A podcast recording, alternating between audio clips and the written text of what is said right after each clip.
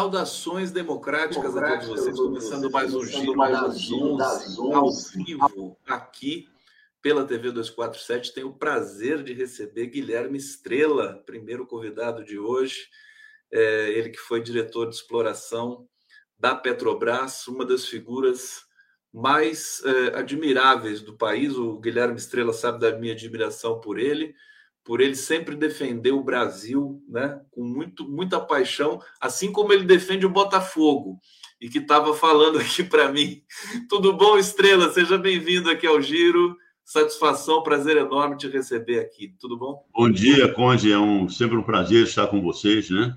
E conversando sempre sobre coisas é, importantes, né, brasileiras. E bom dia a todos que estão nos ouvindo e vendo nesse programa. É com muita satisfação que estou aqui com vocês. Estrela, é, você, dada a sua real, né, que a gente sente muito paixão pelo Brasil, você deve estar mais feliz nesse momento do que há alguns momentos atrás. A gente está vendo o governo Lula, apesar das dificuldades, apesar de toda a destruição que foi feita, conseguir realizações muito, muito importantes. Faz um balanço para gente desse começo do governo Lula. Não, você toca, o, o, o Conte, num um ponto essencial. É, não há dúvida de que é, nós estamos vivendo em outro país. Né? Isso é um ponto. Quer dizer, nós recuperamos aquele, aquela atmosfera né? É, não poluída, uma atmosfera enfim, posso, posso chamar de democrática, que nós, que nós respirávamos até a, a ruptura do Estado Democrático de Direito em 2016, não é mesmo? Então, isso é, é a vitória do Lula no ano passado, é, foi uma, uma, uma, uma, uma manifestação livre e direta do povo brasileiro, foi justamente para nós, é, como primeiro passo, recuperarmos uma, uma, um ambiente é, nacional, né, que pudéssemos respirar novamente, porque nós, na verdade nós estamos respirando com uma máscara contra gases é, poluentes e, e, venenosos, né? de destruição da, não só do aparelho do Estado brasileiro, mas das próprias, das próprias relações sociais da, da sociedade brasileira. Né? Então, isso aí não há dúvida, isso não, é uma coisa que é um valor maior, é um, é um, um valor maior e absolutamente fundamental para nós recomeçarmos a recuperar, o, a reconstruir e recuperar o Brasil para os brasileiros e para o trabalhador brasileiro. Né? Então, não há a menor dúvida, esse é um grande avanço e que não... Outro dia eu vi uma, uma, uma entrevistada, que é uma, uma jornalista, que disse a verdade, quer dizer, nós não podemos nem imaginar como nós estaríamos se tivéssemos perdido a eleição do ano passado. Né? Então, não tem dúvida, esse é um valor maior e principal e fundamental que nós conquistamos, que o povo brasileiro conquistou e que o governo do Lula, o governo do presidente Lula é, é, é, recuperou, pelo menos nas suas bases essenciais, essa, essa característica nossa, essa marca nossa de, de uma sociedade democrática. É até estranho a gente falar que não poderia imaginar, porque a gente não poderia imaginar o golpe que nós sofremos em 2016, não poderíamos imaginar o Lula preso do jeito que foi, né? É, e, e, ficou tudo esclarecido, né? É, já há algum tempo. Não poderíamos imaginar o que foi um nazi fascista genocida no poder durante quatro anos, Estrela, né? Como é que a gente vai explicar isso depois para as futuras gerações, né? Eu fico imaginando meu netinho chegando, pai, como é que o Bolsonaro, como é que vocês deixaram ele ficar tanto tempo? É verdade, mas é verdade, eu, eu, eu adicionaria essa, essa sua pergunta um, uma, uma dimensão que eu considero, como cidadão brasileiro, fundamental.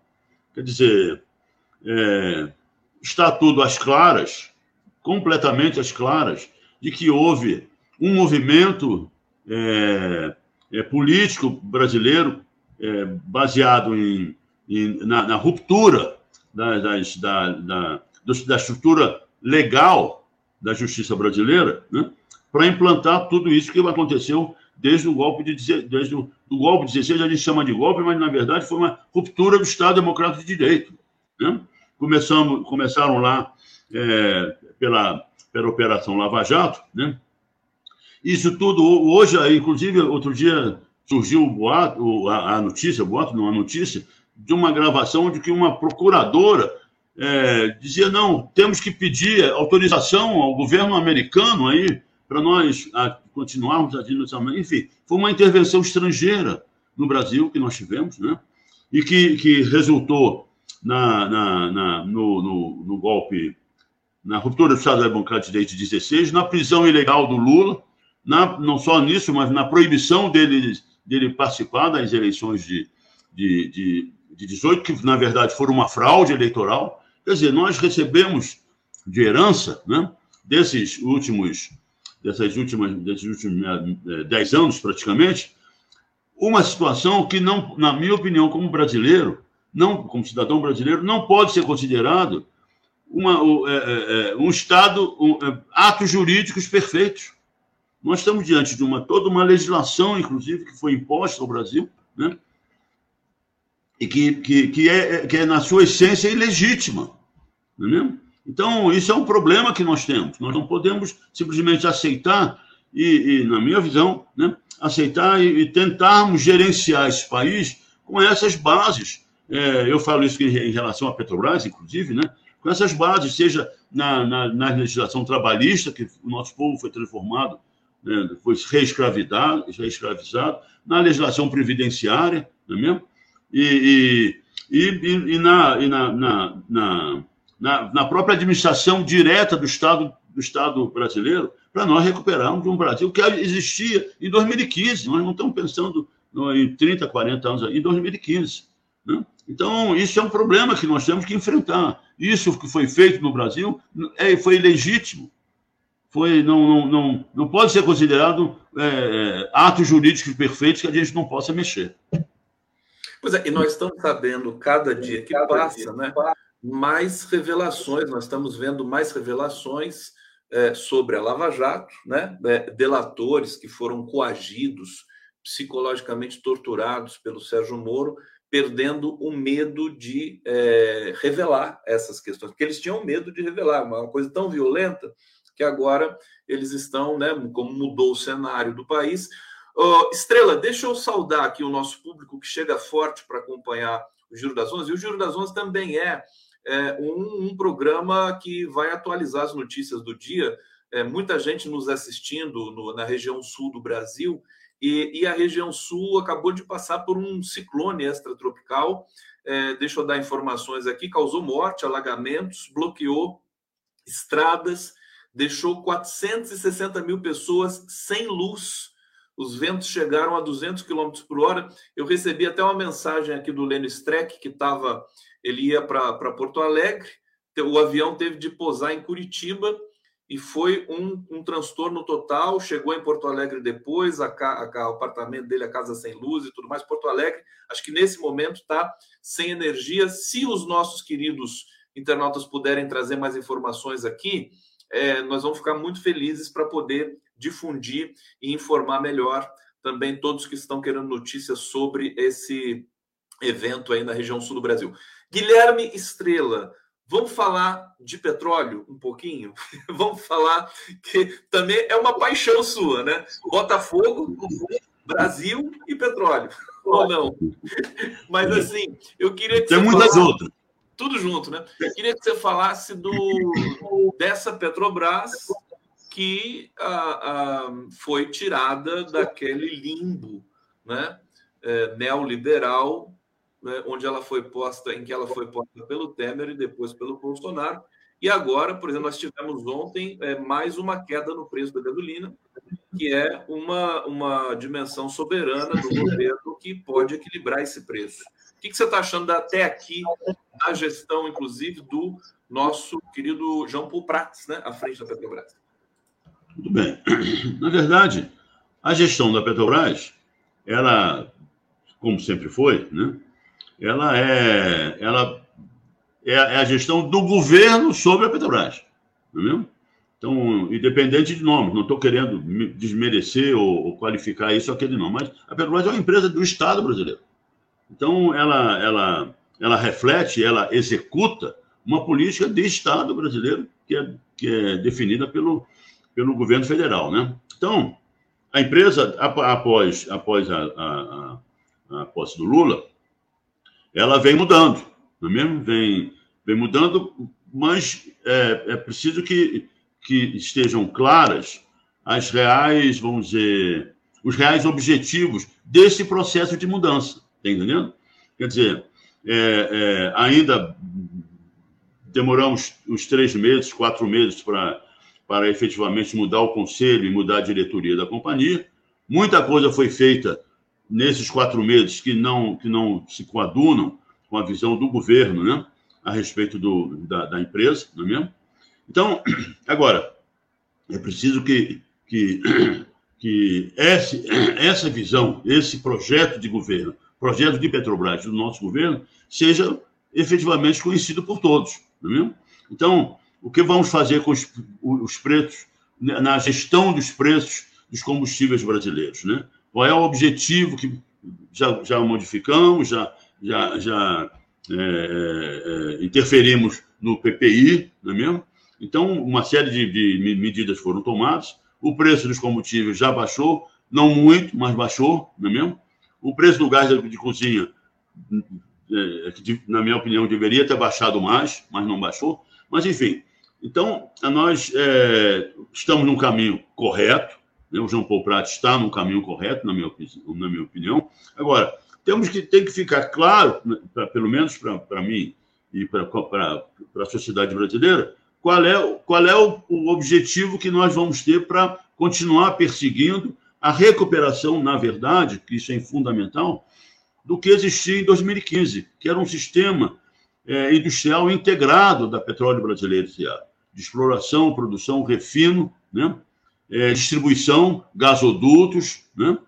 É, é, petroquímica e, e e tudo mais. Isso tem sido já, vamos dizer, tornado público parcialmente. Agora, eu gostaria de conhecer um, o total, né, para a gente efetivamente é, recuperar o, o, sistema industrial é, integrado da Petrobras, porque só assim, sabe, é, Conde, é que nós, efetivamente, o governo brasileiro terá o controle absoluto né, dos preços dos combustíveis, por exemplo. Não é mesmo? Nós temos que recuperar a BR distribuidora, porque é, é o braço da Petrobras no mercado que efetivamente vai regular, vai, vai é, refletir essa política governamental junto com o consumidor final. Então, na minha visão, a recuperação, para não, para não ser repetitivo, mas sendo, a recuperação de todo o sistema integrado Petrobras tem que ser um objetivo desse governo. Não é mesmo? Inclusive, importante, né? É, a, a, a, venda dos nossos campos terrestres, a Petrobras tinha uma. Onde, onde a, na, na, área de exploração, a Petrobras era no posto de gasolina, nos, nos postos de combustíveis, era nas refinarias, e na área de exploração e produção eram os nossos campos terrestres, a nossa atividade terrestre. É na, é, é, é na atividade terrestre que eu, eu visitei muitas vezes, eu sou de origem de, geólogo de poço mesmo, que a gente interage com, com o proprietário da Petrobras, que é o, que é o, é o, é o, é o, é o povo brasileiro. Né? Então, acabamos agora de, de, de uh, uh, vender a, a, área de Guamaré, no Rio, Rio Grande do Norte, a Petrobras tinha uma presença expressiva né? no interior pobre do Nordeste brasileiro, não é mesmo? Vendemos o Espírito Santo, vendemos parte da Bahia, vendemos o Campo de Candeias, é um símbolo da, da, da, da, da história do petróleo brasileiro, é, da, da história da Petrobras, do, do, da, competência do povo brasileiro em descobrir petróleo. Era o campo de Candeias que produzia ainda, foi o primeiro poço, campo descoberto pelo TNP. Que isso é um valor histórico. Isso. Sem querer te interromper, já interrompendo, deixa eu aproveitar. Vendemos para quem, hein, Estrela? Isso eu não sei para quem. Privatizamos lá. Privatizamos. Privatizamos. Esses, a, a, o Brasil tem muito petróleo terrestre? Né? Porque o nosso forte é, é, no mar, né? Claro, o nosso forte é no mar. Hoje, né? Porque era em terra, mas na, é, no, é no campo terrestre, que é o seguinte, isso é um... É no campo, porque reservas petrolíferas são raras no mundo inteiro, não é mesmo? Reservas petrolíferas são, são bens naturais, são riquezas naturais estratégicas para qualquer país, que têm que ser cuidadas com muito, muito, com com uma precisão técnica e tecnológica e científica muito grande para você aproveitá-las ao máximo, seja em terra ou seja no mar. Né? E, mas a, o, o, a presença da Petrobras nos campos terrestres era tão forte que ela interagia muito com a sociedade, entendendo? Nós enfrentamos algumas, é, como diretor, enfrentamos algumas situações que os campos acabam de produção, são efetivamente fechados. Mas isso, de tal forma, a presença da Petrobras na sociedade, na população em que, em que está em torno dos nossos campos terrestres, isso tem que ser feito de uma maneira programada, para a Petrobras, não, em 24 horas, não abandonar tudo e largar aquilo ao, ao Deus dará, e, a, e entregues a interesses privados, que muito pouco tem a ver com, com, com, a, com, com o interesse social, tá entendendo? Então, a programação de um abandono de um campo terrestre, de qualquer campo, ela tem que ser programada para que, efetivamente, a sociedade que, que depende daquela da presença da Petrobras se reorganize, até com a ajuda da Petrobras, com a ajuda do governo, se reorganize né, para que a saída da empresa não represente uma, uma queda, uma, uma, uma, tem uma, uma, uma, um resultado absolutamente negativo em, em, em uma e duas semanas, como acontece. Entendeu? Então tem que ser uma coisa programada. Agora, é, é, e, e agora vender esse, essa, essas reservas, na minha opinião, é contrária aos interesses estratégicos brasileiros no, no, respeito, no respeito ao aproveitamento máximo dessas reservas em relação à nossa, nas, às nossas intera, a nossa interação com a sociedade local que também é, é, teoricamente, pelo menos, proprietária da companhia. O que eu acho incrível no seu trabalho na sua, no seu no discurso, desde quando você dava entrevistas coletivas como diretor de exploração, é a sua preocupação com o, o, a questão social, né, que a Petrobras é, carrega na, na, no seu DNA. Isso é, isso, é, isso é muito importante. Eu quero falar, você, você destacou aqui também a perda da BR, né, distribuidora, a Petrobras foi, foi, a BR foi vendida. Já vamos entrar nesse tema. Deixa eu só ler alguns comentários aqui, meu querido Guilherme Estrela. Que prazer, privilégio receber o Guilherme Estrela aqui no Giro das Onze. Cláudio Longo está dizendo: aqui na região do Planalto Médio Gaúcho o tempo está calmo, somente uma chuva fina. José Henrique, eu vou chegar, mas acho que o interior de São Paulo teve tremor de terra. Teve sim, eu não sei se o Estrela já viu essa notícia hoje. Eu, eu até separei aqui para perguntar, porque você, como geólogo, né, vai, pode explicar para a gente que tremor é esse. O, a Renata Rubim, estou com energia, mas a cidade está horrível mesmo, deve estar falando de Porto Alegre. Ana Simpson, prezado Estrela, você tem conhecimento da entrega dos segredos da Petrobras aos estadunidenses pelo pai da Hart, a Gabriela Hart, né, que é a juíza substituta da Lava Jato nesse momento é, e ela está dando os parabéns aqui. Vamos responder a Ena primeiro, e depois a gente vai para a BR é, e para o tremor de terra. O que, que, você pode dizer? Você tem algum conhecimento sobre isso, Estrela? É, isso parece que não, não, eu não tenho conhecimento. Isso foi na área, na área, em outras áreas que não foi na, é, que não, que não eram da exploração e produção, né? Então eu não tenho conhecimento disso não. É, eu, eu vi é... as notícias, vi as notícias, mas não tenho conhecimento. É, a Petrobras sempre foi vítima de, de espionagem, né? Isso aí é, faz parte né, da, da, da, história da Petrobras. Inclusive, intensificou mais depois do pré-sal, evidentemente. Claro, porque claro. Isso, isso acontece no, nas petrolíferas do mundo todo, né, Estrela?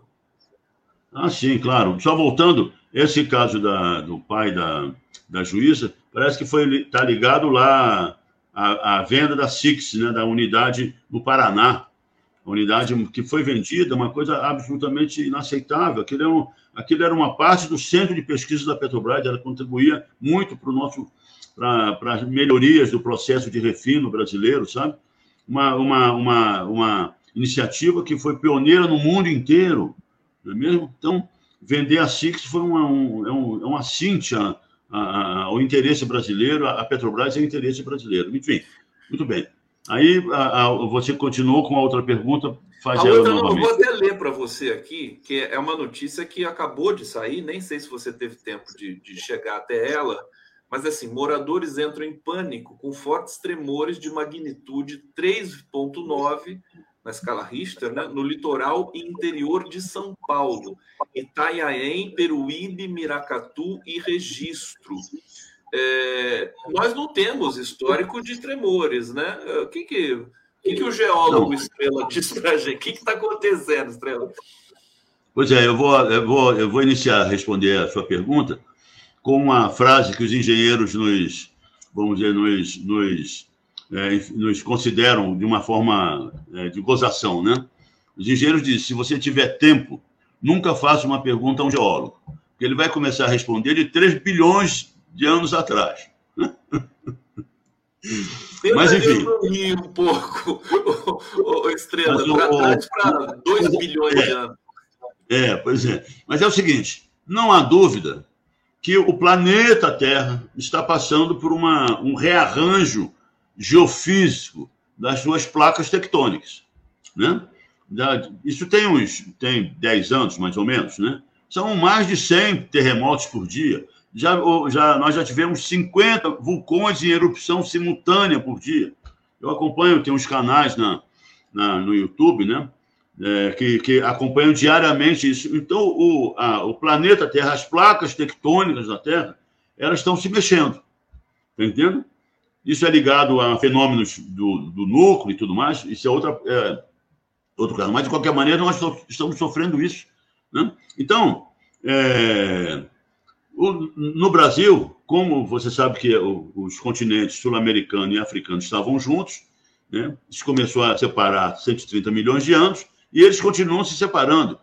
Se você chegar aqui na praia de Copacabana, da Barra da Tijuca, e olhar para o leste, você, num dia, é, e depois vir, é, chegar novamente olhar novamente para o leste, a África vai estar cerca de 2 a 3 centímetros mais distante.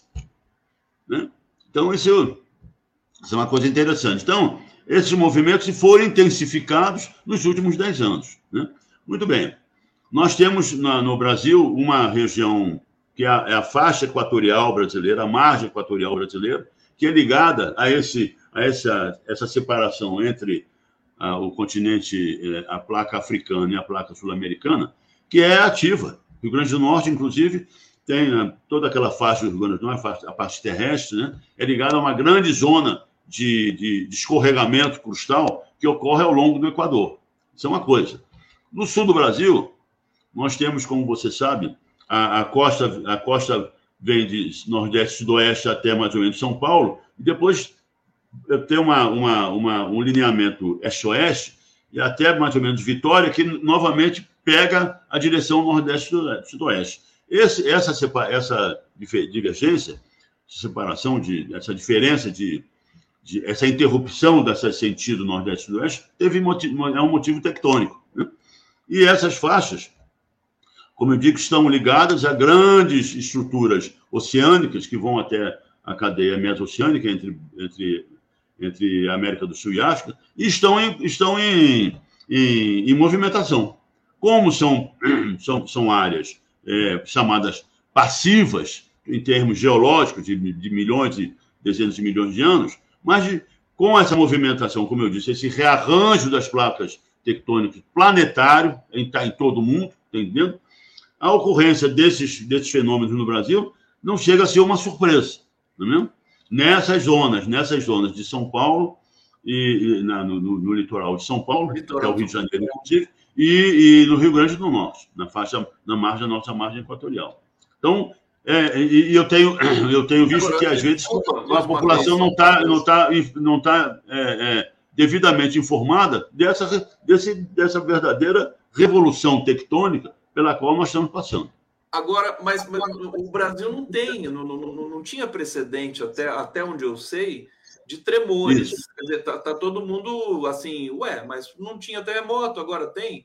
É, Brasil foi, foi promovido, a, a, agência de risco Standard Poor's promoveu o Brasil para investimento, né? Daqui a pouco vai promover, e agora vem terremoto também. Será que é isso? Não, mas você você está falando como como eu falaria e, e, como um cidadão comum fala, que o nosso, a nossa escala de tempo é de mil anos. Sim. Tá entendendo? E a escala de mil anos no tempo geológico é, é um microsegundo. Quer dizer que o Brasil, então, o Brasil não tinha. O Brasil não tinha. Mas a, eu moro aqui no Rio de Janeiro, no alto da Serra do Mar. A Serra do Mar está a mil metros acima do nível do mar. Foi, foi isso tem tem 30, 40, 50 milhões de anos atrás, e, a Serra do Mar não existia.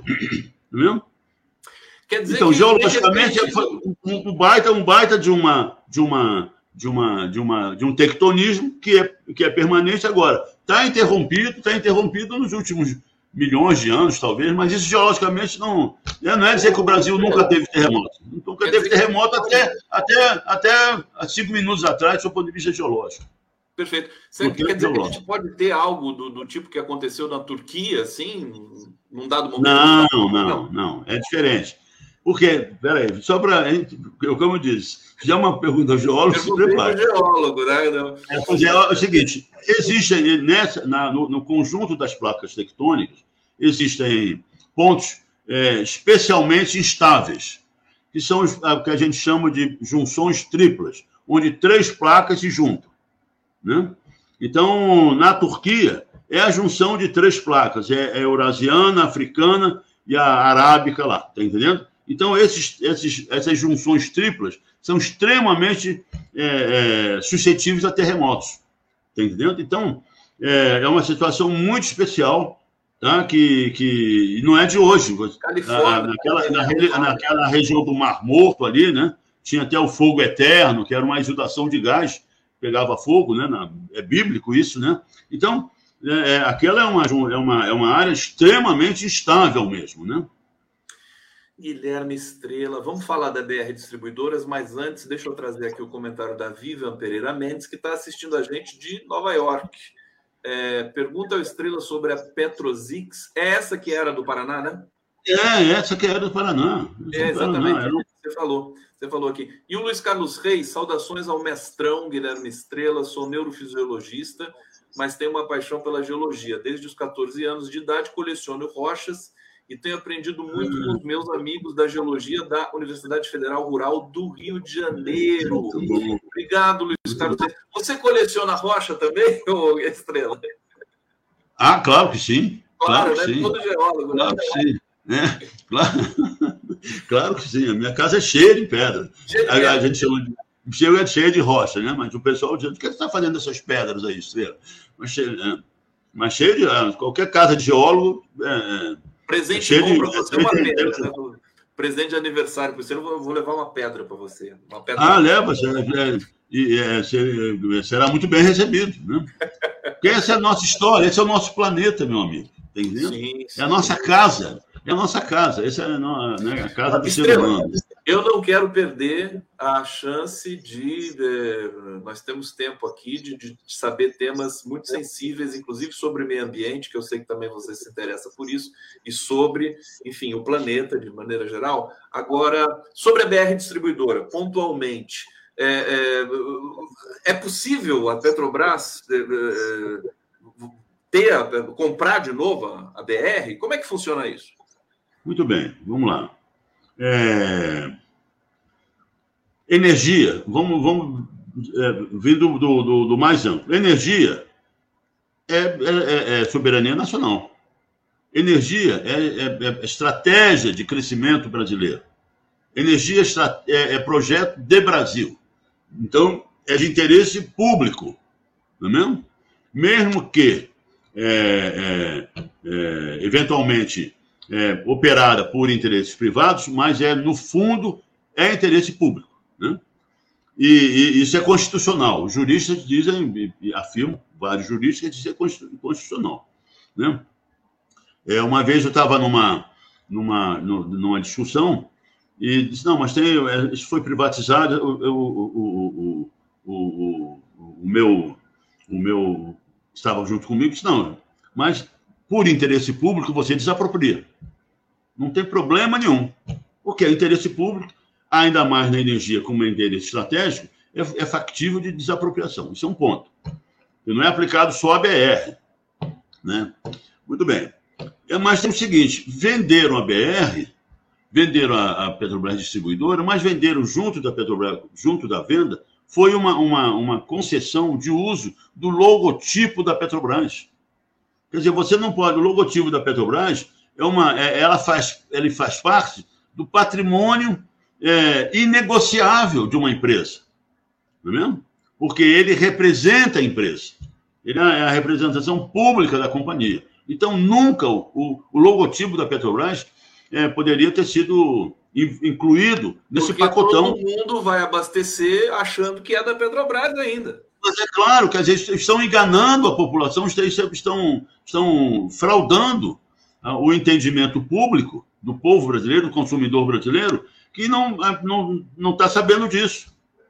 Ele está indo ao posto da Petrobras, o posto, no posto não é mais Petrobras. Então, isso tem que ser, tem que ser anulado, isso tem que, ter, tem que chamar um grupo de juristas e tudo mais e anular isso. Está entendendo? Para não, não que nós não, não, não, não, não passemos pela dificuldade de não termos mais distribuidora, porque é a distribuidora que regula o preço, meu amigo. É a distribuidora do gás de cozinha que regula o preço. Está entendendo? Porque senão a, a Petrobras abaixa o preço na, na, na, na, na refinaria, e isso para chegar a, ao, ao consumidor demora. Então, os caras lucram muito quando a gente abaixa o preço da refinaria, eles não passam imediatamente para o consumidor. Está entendendo? Então, isso tudo tem que ser enfrentado pelo, pelo, pelo, pelo, pelo nosso governo. A, a recuperação da distribuidora é, tem que ser imediata. Então, é, é, é uma solução que não pode, não pode esperar, porque senão nós, como disse, perdemos o nosso braço de controle de mercado, seja nos combustíveis, seja no gás de cozinha, com a Liquigás, que nós tínhamos a Liquigás, quer dizer, seja na recuperação de todo o sistema industrial Petrobras, para efetivamente o Estado brasileiro ter, ter gestão direta sobre essa, esse, esse aspecto que é absolutamente estratégico e ligado à soberania nacional a gente percebe que o, o, o Lula, em especial, ele é, ele é, muito cuidadoso, mas, ao mesmo tempo, ele também é corajoso. Né? Ele, ele, ele entrou ah. no STF né, com um parecer ali da AGU com relação à privatização também criminosa da Eletrobras, é, e acredito que essa questão da BR, eu já vi, eu já vi o Padilha falando, já vi alguns especialistas, acho que o João Paulo Pratos também dizendo assim: não, a gente não vai mexer, BR já é águas passadas.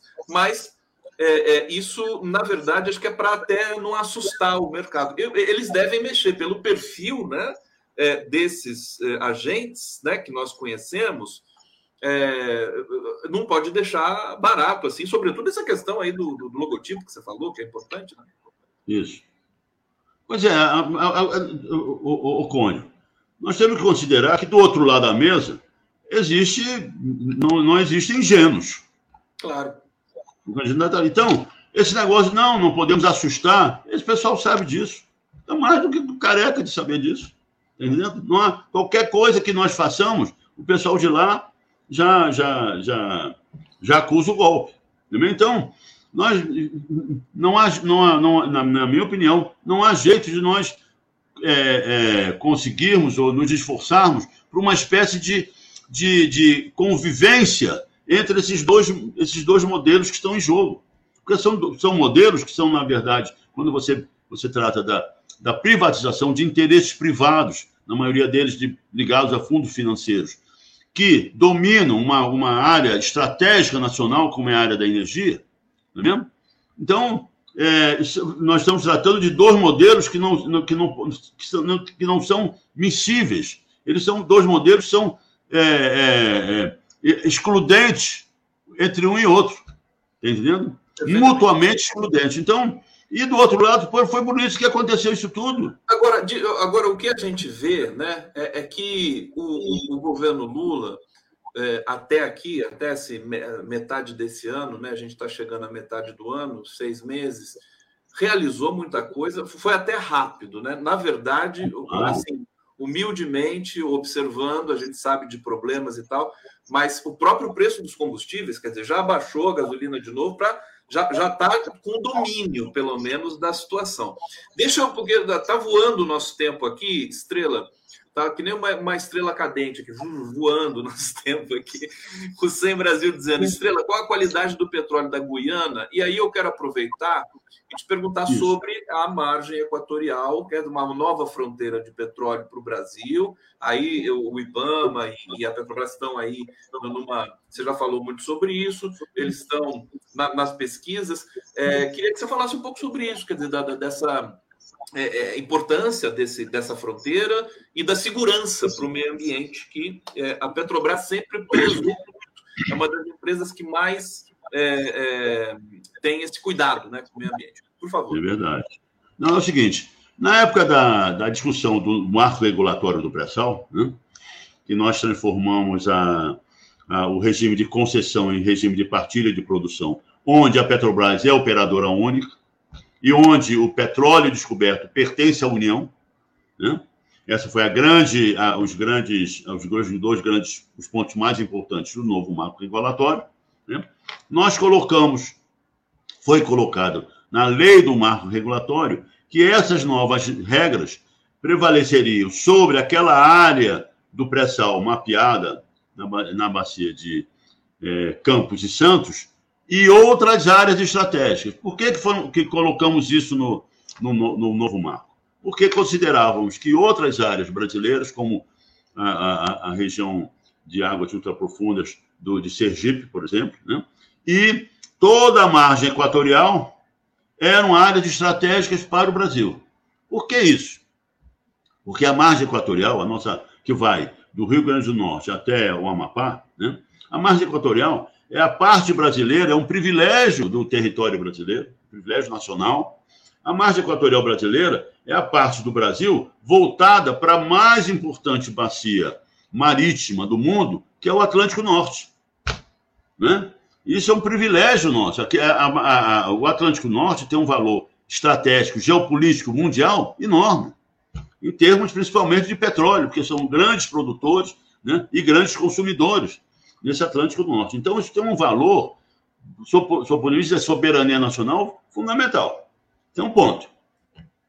Foram, os, os, foram o marco regulatório, claro, um dos objetivos principais era derrubar é, as, novas, as novas, a nova modalidade de, de, de, de leilão de blocos, né? Então derrubaram logo, então inclusive tentaram e é, é, é para os blocos que já tinham entrado com o novo, com, a, com o novo modelo de partida de produção, tentaram transformar novamente em concessão. Na concessão, o petróleo produzido é do, do cara, que, da empresa que, que, que descobre, e não do Estado brasileiro. Né? Então, a, abriram a margem equatorial e tendo, o Conde, não sejamos ingênuos, tendo na, na, no fundo essa, essa, considerando essa, essa coisa fundamental, é o nosso. No Brasil, o Brasil é privilegiado, é o país da América do Sul, do, do, do hemisfério sul, que tem a maior parte do seu, da, do seu território, é, dentre os outros territórios, voltados para a bacia do Atlântico Norte. Então, a margem equatorial é estratégica para o Brasil. Muito bem. Então, é, é preciso que nós tenhamos, recuperemos a margem equatorial para efetivamente a, a gestão do Estado brasileiro. Entendeu? Temos que segurar aquilo, né, para é, termos um projeto de avaliação das, das potencialidades petrolíferas de toda a margem, conjunto, um projeto nacional. Então, é uma, é uma, como eu disse, e vou repetir, é uma faixa estratégica para o Brasil. Muito bem. Então, aí entra o IBAMA. Né? Muito bem. O IBAMA, primeiro é o seguinte, eu fui diretor de exploração e produção e as minhas relações com o IBAMA foram excelentes. É um grupo muito sério, gente muito competente, cidadãos brasileiros, não é mesmo? Então, é, e as condições, não há dúvida que as condições é, ambientais de toda a margem equatorial, isso tem, um, tem uma, uma, uma, razão geográfica, que é a grande corrente é, do Equador, que vem da África para o Nordeste brasileiro, que se bifurca e se transforma na corrente do Brasil para o Sul, e, na, e continua como corrente equatorial, em toda a, a, nossa margem equatorial. A Foz do Amazonas está ali, sedimentos da Foz do Amazonas vão parar lá, na, lá no Caribe, por causa da. entra na Gulf Stream, no norte, está entendendo? Então, a margem equatorial tem características ambientais extremamente específicas. Muito bem, então, uma área que a gente precisa explorar, repito, dentro de um projeto nacional, para ver a potencialidade petrolífera, de energética nesse, nessa área, mas, ao mesmo tempo, com um compromisso ambiental. E a Petrobras, essa é a minha experiência, né? a Petrobras é extremamente competente. Né? Nós estamos perfurando e produzindo na, na no pré-sal a 2.400 metros de, de, profundidade da água, de lâmina d'água, e mais 5 mil metros para baixo, sem uma gota de óleo no, no, no mar. Então, a, a Petrobras tem todas as condições técnicos, científicas e tecnológicas de preparar projetos que atendam perfeitamente às exigências do IBAMA. O que não pode é a Petrobras, o que não pode é a Petrobras vir a público e criar uma crise, uma crise política no governo que precisou até a interferência do presidente da República. O presidente Lula, mas acho que foi, foi superado isso, inclusive a própria Marina Silva também é, foi conversar, acalmou tal, o pessoal. Estrela, eu poderia conversar com você pelas próximas, sei lá, próximas semanas sobre todos esses temas. Eu queria perguntar sobre a questão do, do meio ambiente, a transição energética, mas eu vou ter que te chamar de novo aqui, já fico com o convite. Não, isso é um ponto importantíssimo para gente, a gente continuar né, nesse papo tão bom. Eu estava com muita saudade de você, você sabe eu também, a gente admira. Você deu várias entrevistas importantes aí nesses últimos tempos é, para nós aqui do 247, das redes democráticas. Está sempre à disposição. Incrível a tua força, a tua, a tua, teu compromisso com o debate público eu te agradeço demais e viva o Botafogo, meu querido Guilherme Estrela. Isso, é. viva o Botafogo. Muito obrigado a todos, muito obrigado pela oportunidade. É sempre uma satisfação muito grande, uma honra estar com vocês, numa, uma, um, um, profissional de jornalismo tão sério e, e intelectualizado como você é, de maneira que, para mim, eu sempre aprendo muito com você também. Um abraço, querido Guilherme Estrela. Vamos para a transição aqui no Grupo das 11.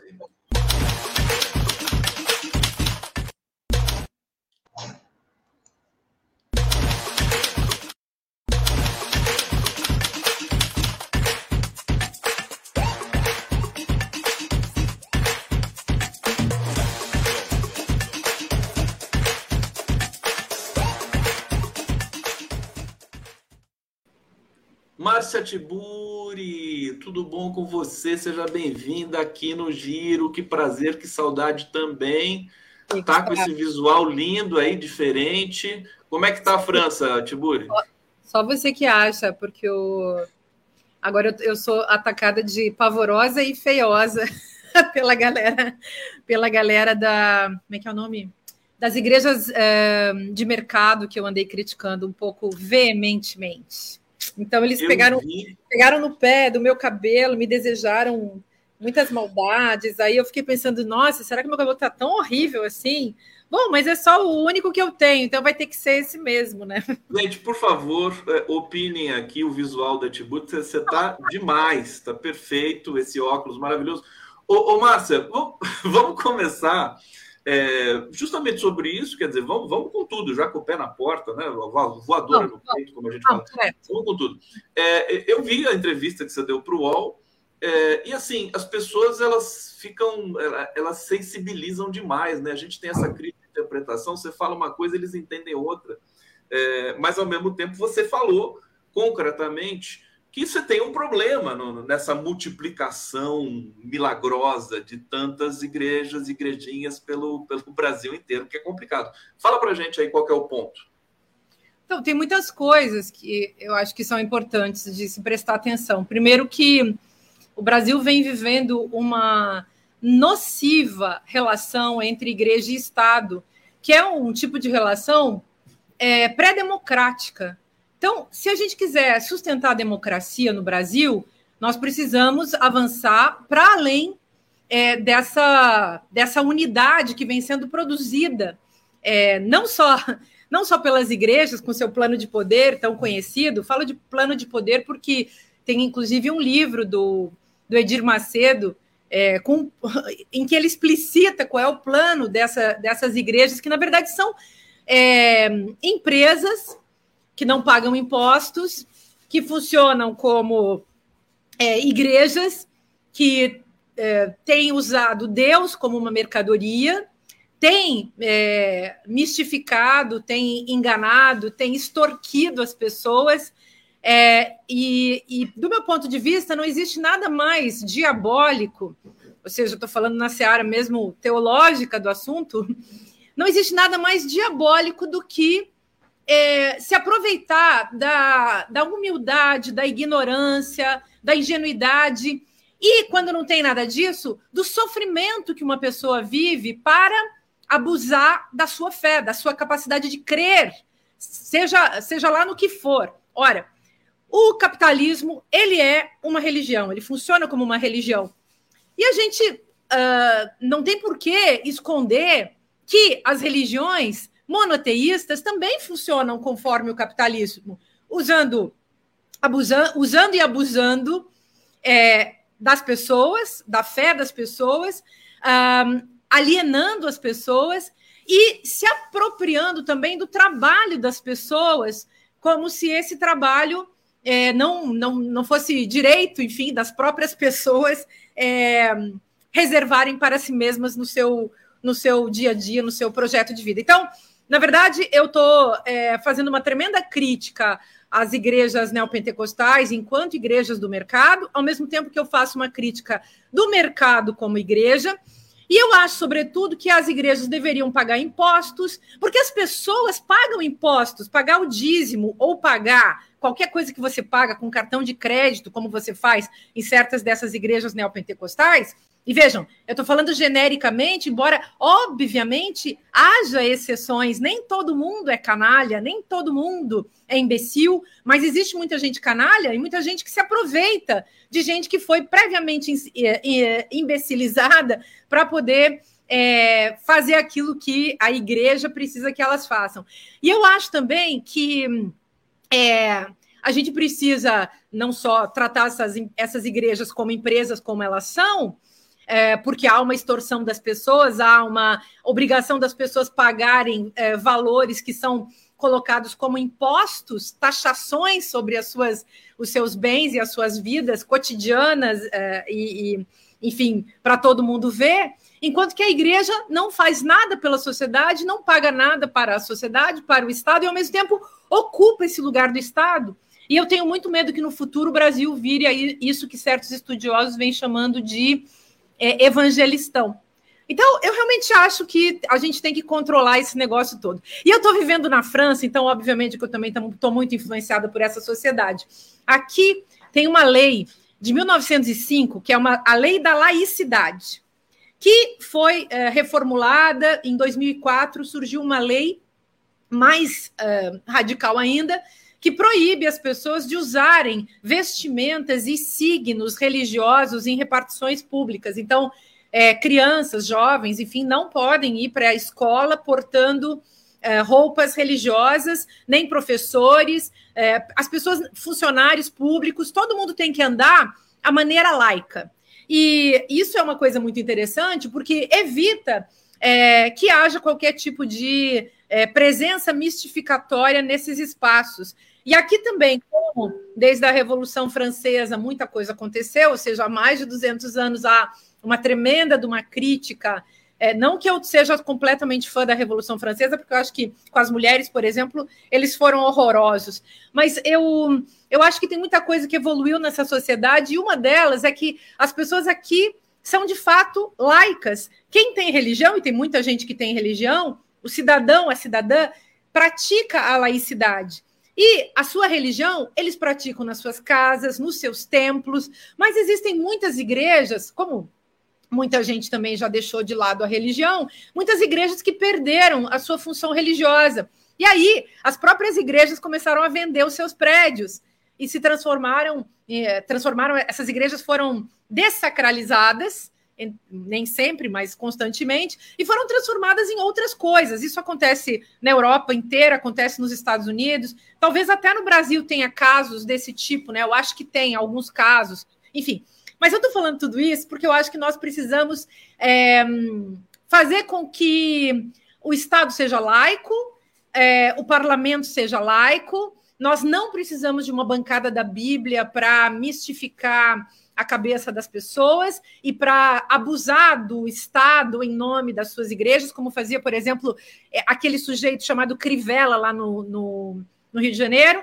Então, assim, sinceramente, gente, eu chego a estar falando assim meio rápido, porque eu já estou cansada desse assunto, mas com todo respeito, vamos guardar a religião para a nossa esfera íntima. Olha, eu aqui hoje estou vestida de branco em nome do, do meu orixá. Eu gosto de meus orixás, eu gosto de Deus, eu gosto de Jesus Cristo, eu gosto de minha santa, eu sou, eu tenho uma santa padroeira, uma santa de família que a gente que a gente reza para ela. Imagina se eu vou ser uma pessoa que não gosto de, de Deus, de religião, de mística. Eu gosto disso tudo. Você está falando isso justamente porque você gosta.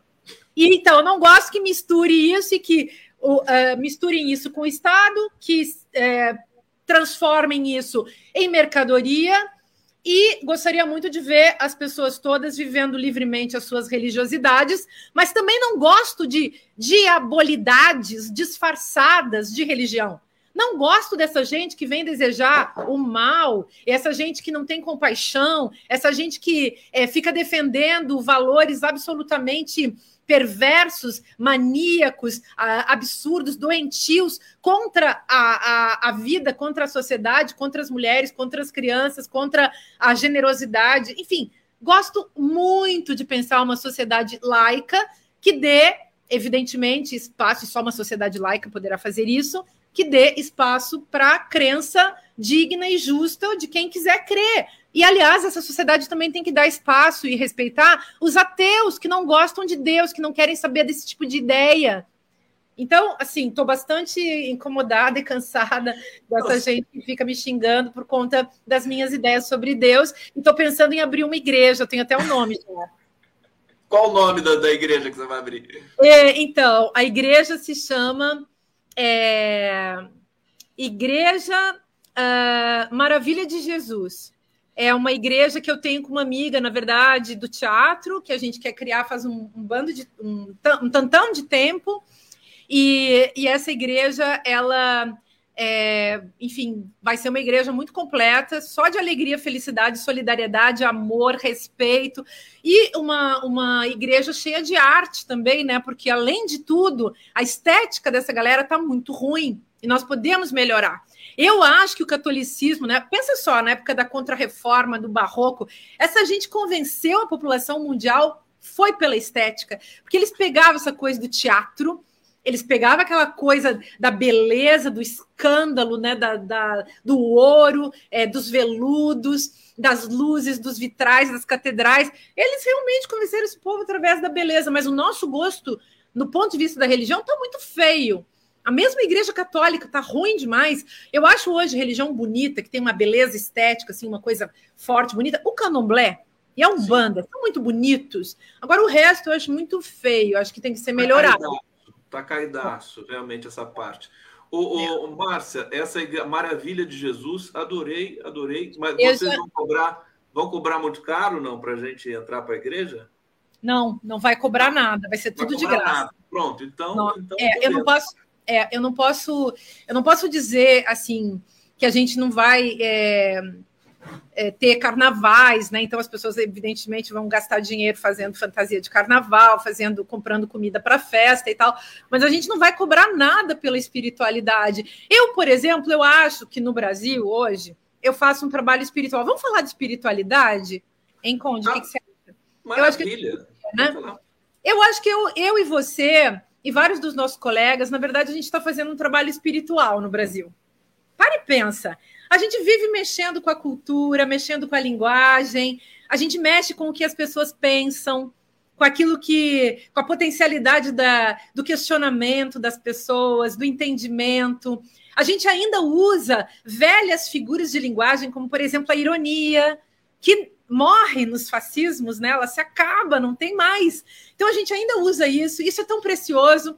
Imagina o que, o que vai ser de uma sociedade quando não existe mais, quando não for possível mais a gente ser irônico, a gente não, ter, não tiver mais o direito de sermos irônicos. Você já pensou?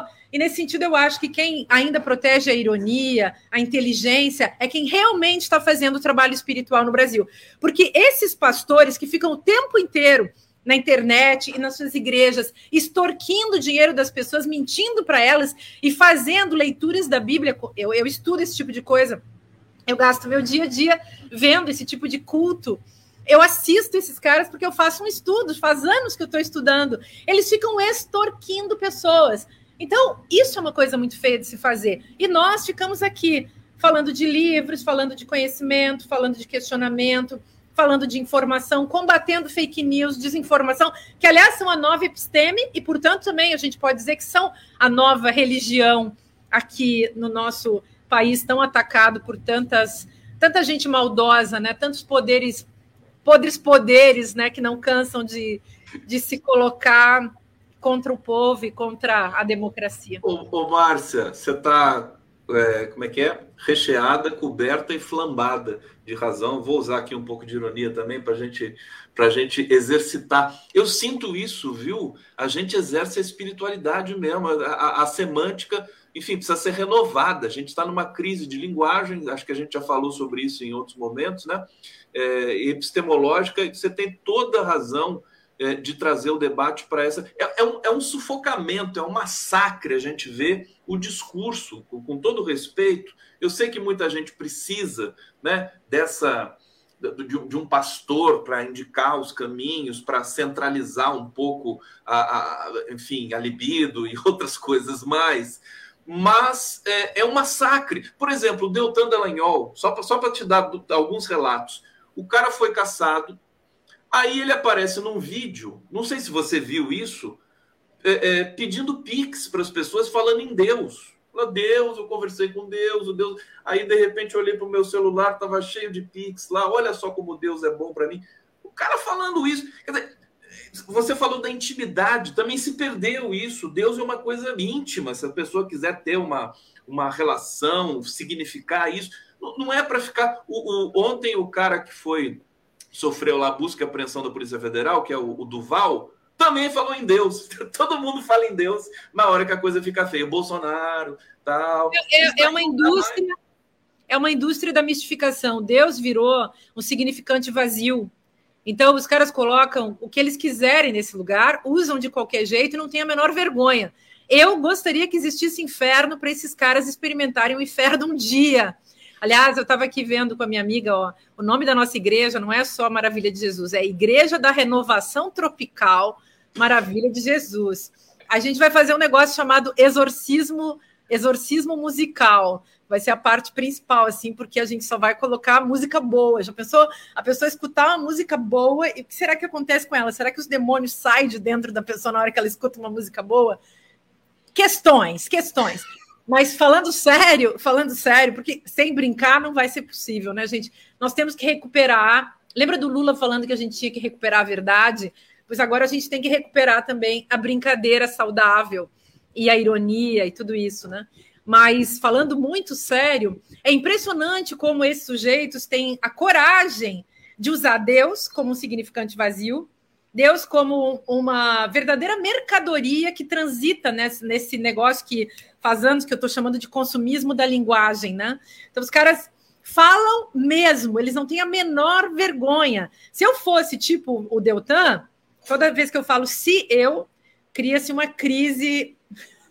Gente, vou falar uma coisa para vocês rirem também. Cria-se uma crise nacional ao meu redor. Então, se fosse, se eu fosse o Deltan, eu é, acho que eu ia é, procurar um mosteiro, ia me esconder no mosteiro. E, sobretudo, eu, se eu fosse o Deltan, eu me chicoteava. Eu usava um chicotinho para me chicotear diante de todo o mal que ele fez, de todo o dinheiro que a gente não sabe o que aconteceu. Tá tudo muito inexplicado, né? Eu não vou eu não vou. Agora, tem coisas muito bem explicadas, né? O fato de que ele foi caçado da maneira que foi, não foi porque ele é um cara bonzinho e fez tudo direitinho, fez tudo errado, né? Fez muitos crimes, cometeu crimes. Agora, com certeza, se eu fosse Deus e visse o Dallagnol pedindo, eu chamava o diabo para pagar a conta. E eu acho, sinceramente, porque Deus e o diabo, segundo a Bíblia, têm vários contatos importantes. De vez em quando eles fazem apostas, né? Então, eles apostaram, por exemplo, sobre Jó, né? até mesmo sobre Jesus, a gente pode dizer. E é, eu acho que, na verdade, o Deltan Dallagnol é alguém que talvez também esteja sendo é, objeto de, não digo de aposta de Deus e do diabo, mas eu acho que de uso do diabo. É, o diabo usa Dallagnol para é, mistificar e instrumentalizar Deus. Acho que é mais ou menos por aí, né? Depois a gente pode discutir isso melhor sobretudo com os meus haters. É, eu estou falando esse tipo de fala aqui para os meus haters virem falar comigo. Atenção, haters da Márcia Tiburi, né? Por favor, manifestem-se aqui. demais, demais. É, o seguinte, bom, o Dallagnol está pagando já pelo que fez, o Moro, as coisas estão aceleradas aqui, não sei se você está acompanhando, deve estar. Tá. Ô, Márcia, eu fiquei pensando o seguinte: você, você já publicou livro sobre, sobre esse tema? Não, mas eu estou há anos querendo publicar um e é, devia ter publicado é, tem, um, tem um livro que eu tô, que eu tô andando com ele, mas eu sempre coloco outro na frente, outro na frente. Mas é, em 2023 vai sair um livro sobre isso, sim, sobre, sobre o arranjo machismo, religião, Brasil e essas coisas. E o nome da igreja é maravilhoso, vou pedir para você repetir aqui. Como é que é o tropical lá? Igreja da Renovação Tropical Maravilha de Jesus. E assim. Igreja da Renovação ah, Tropical Maravilha de Jesus. É, digamos, é meu plano C, né? Mas a gente tem que ter nessa vida de Brasil, assim, a gente tem que ter plano A. Então, esses dias a gente se deparou com uma, um anúncio nos classificados da internet assim: vendo é, igreja com salão é, montado e 300 fiéis. 80 tá mil reais. 80 mil reais. Tá nesse nível. Assim, assim como as big techs precisam de regulação e a imprensa precisa de regulação tudo mais a, esse mercado também precisa, né? Mas acho que é um pouco isso que a gente poderia levar à discussão aqui. Deixa eu trazer comentários aqui. Eu tinha perguntado, né, o que o pessoal achou do visual da Márcia. Pera aí que você vai ver. Primeiro, o Hussein Brasil tá, tava falando com o Estrela quando o Estrela estava aqui ainda. Que tal? Vou ler a mensagem, depois eu mando para o Estrela. Que tal usar unidade de energia como moeda de trade internacional? Que tal usar o quilowatt-hora? E o nome Kilo, de fácil pronúncia mundial. Super ideia do Hussein Brasil aqui, sempre criativíssimo. Ana Petri, Pratiburi, lindona. Márcia Cristina, tá linda, Márcia. Joaquim Neto, linda. Luci Pessoa, Márcia, adorei o look. Márcia Aparecida, sempre linda, Márcia. Já, Xavier Sobrinho, Márcia Tiburi está linda. É, Ma Maria Carvalho, look lindo da Márcia, é, mandou uns emojis aqui, não dá para mostrar. Jacinta Angelim, tá linda. É isso. Você é linda. Você quer, você quer, amei o visual. Tá, tá evidente isso. André Lavaquial tá muito gata. É, Fernando Bai tá aqui trazendo mais um comentário. Como Deus não existe, a discussão não procede. Pronto. Fala um pouco sobre junho de 2013. Até o Papa, né, o, o, o, o Márcia? Ele, ele fala pelos ateus, ele defende né, a, a, o direito da pessoa não acreditar em Deus. Nelly Germano, super sticker aqui. Obrigado. E Marisa Workmeister, chega de igreja, religião, atraso de vida. Fala, Tiburi. Olha só, se o pessoal for no Google, vai encontrar um site chamado Adrenaline. Tem, um, tem uma manchete assim: abrir uma igreja, abrir uma igreja no Brasil é tão fácil que eu registrei uma religião para Overwatch. Então, leiam essa reportagem depois. Eu li faz anos, isso aí é de 2017, e é, o cara criou é, para esse jogo uma igreja com, com, enfim, a inscrição CNPJ lá da coisa e, tu, e tudo, né? Enfim, então é, é, muito fácil abrir uma igreja. É, igreja é uma fórmula e as pessoas têm que tomar muito cuidado. E esse exemplo que você trouxe da pessoa que está vendendo a igreja é isso. Então, isso faz mal para a religião. Esse mundo de igrejas desse jeito faz mal para a religião, faz mal para todas as religiões e faz mal para a religiosidade humana. Acho que não é assim que deveria funcionar. Eu não sou é, uma pessoa que vou defender monoteísmos, ao contrário, sou super crítica, acho que são as piores religiões, né? Mas é, essas igrejas, é, essas igrejas de fundo de quintal, de garagem, né? É, em que pese que muita gente honesta e muita gente realmente temente a Deus acredita que é chamada para esse tipo de coisa, pode até é, pode até ser uma coisa então digna e justa e enfim, mas existe muita mistificação, muitos exploradores e eu acho que uh, o fato de elas não terem que pagar imposto e essas pessoas poderem fazer qualquer tipo de lavagem de dinheiro nesses lugares, extorsão, é, roubo. E a gente vê os pastores donos da, da, igreja com bilhões, quer dizer, milionários, com mansões, iates, não sei o que mais o que. E agora com essa história do Pix aqui no Brasil, virou a febre também. Eles pedem dinheiro por Pix. Pois é, então seria muito bom cobrar imposto, seria muito mais simples, porque aí todos os malandros e os canalhas talvez ficassem um pouquinho mais controlados, né?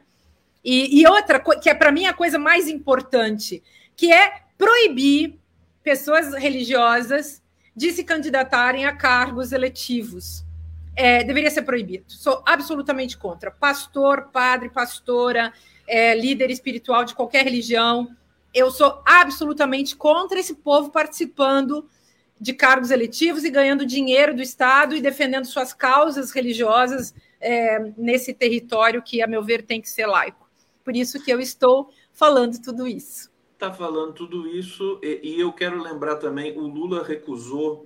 Eu acho que o Lula é um exemplo tão bacana de um político que é de, um, de uma liderança que é muito popular e que se nega a usar a religião para tirar proveito. Né? Ele não foi na Marcha para Jesus, né? É, agradeceu o convite, ele não foi no Sírio de Nazaré. O Lula é um exemplo tão delicado né, de um, de um, de um polícia. Você, você, você tem notado isso também? Eu noto isso, e aí olha a sacanagem que certas pessoas fizeram, inventaram uma fake news de que quando eu falei de fechar as igrejas no UOL, inventaram a fake news de que eu e o Lula íamos fechar igrejas. Aí pegaram uma foto antiga minha com ele e começaram a espalhar isso por aí. E tem pessoas que fazem até jornalismo, entre aspas, é, falando, espalhando essa fake news.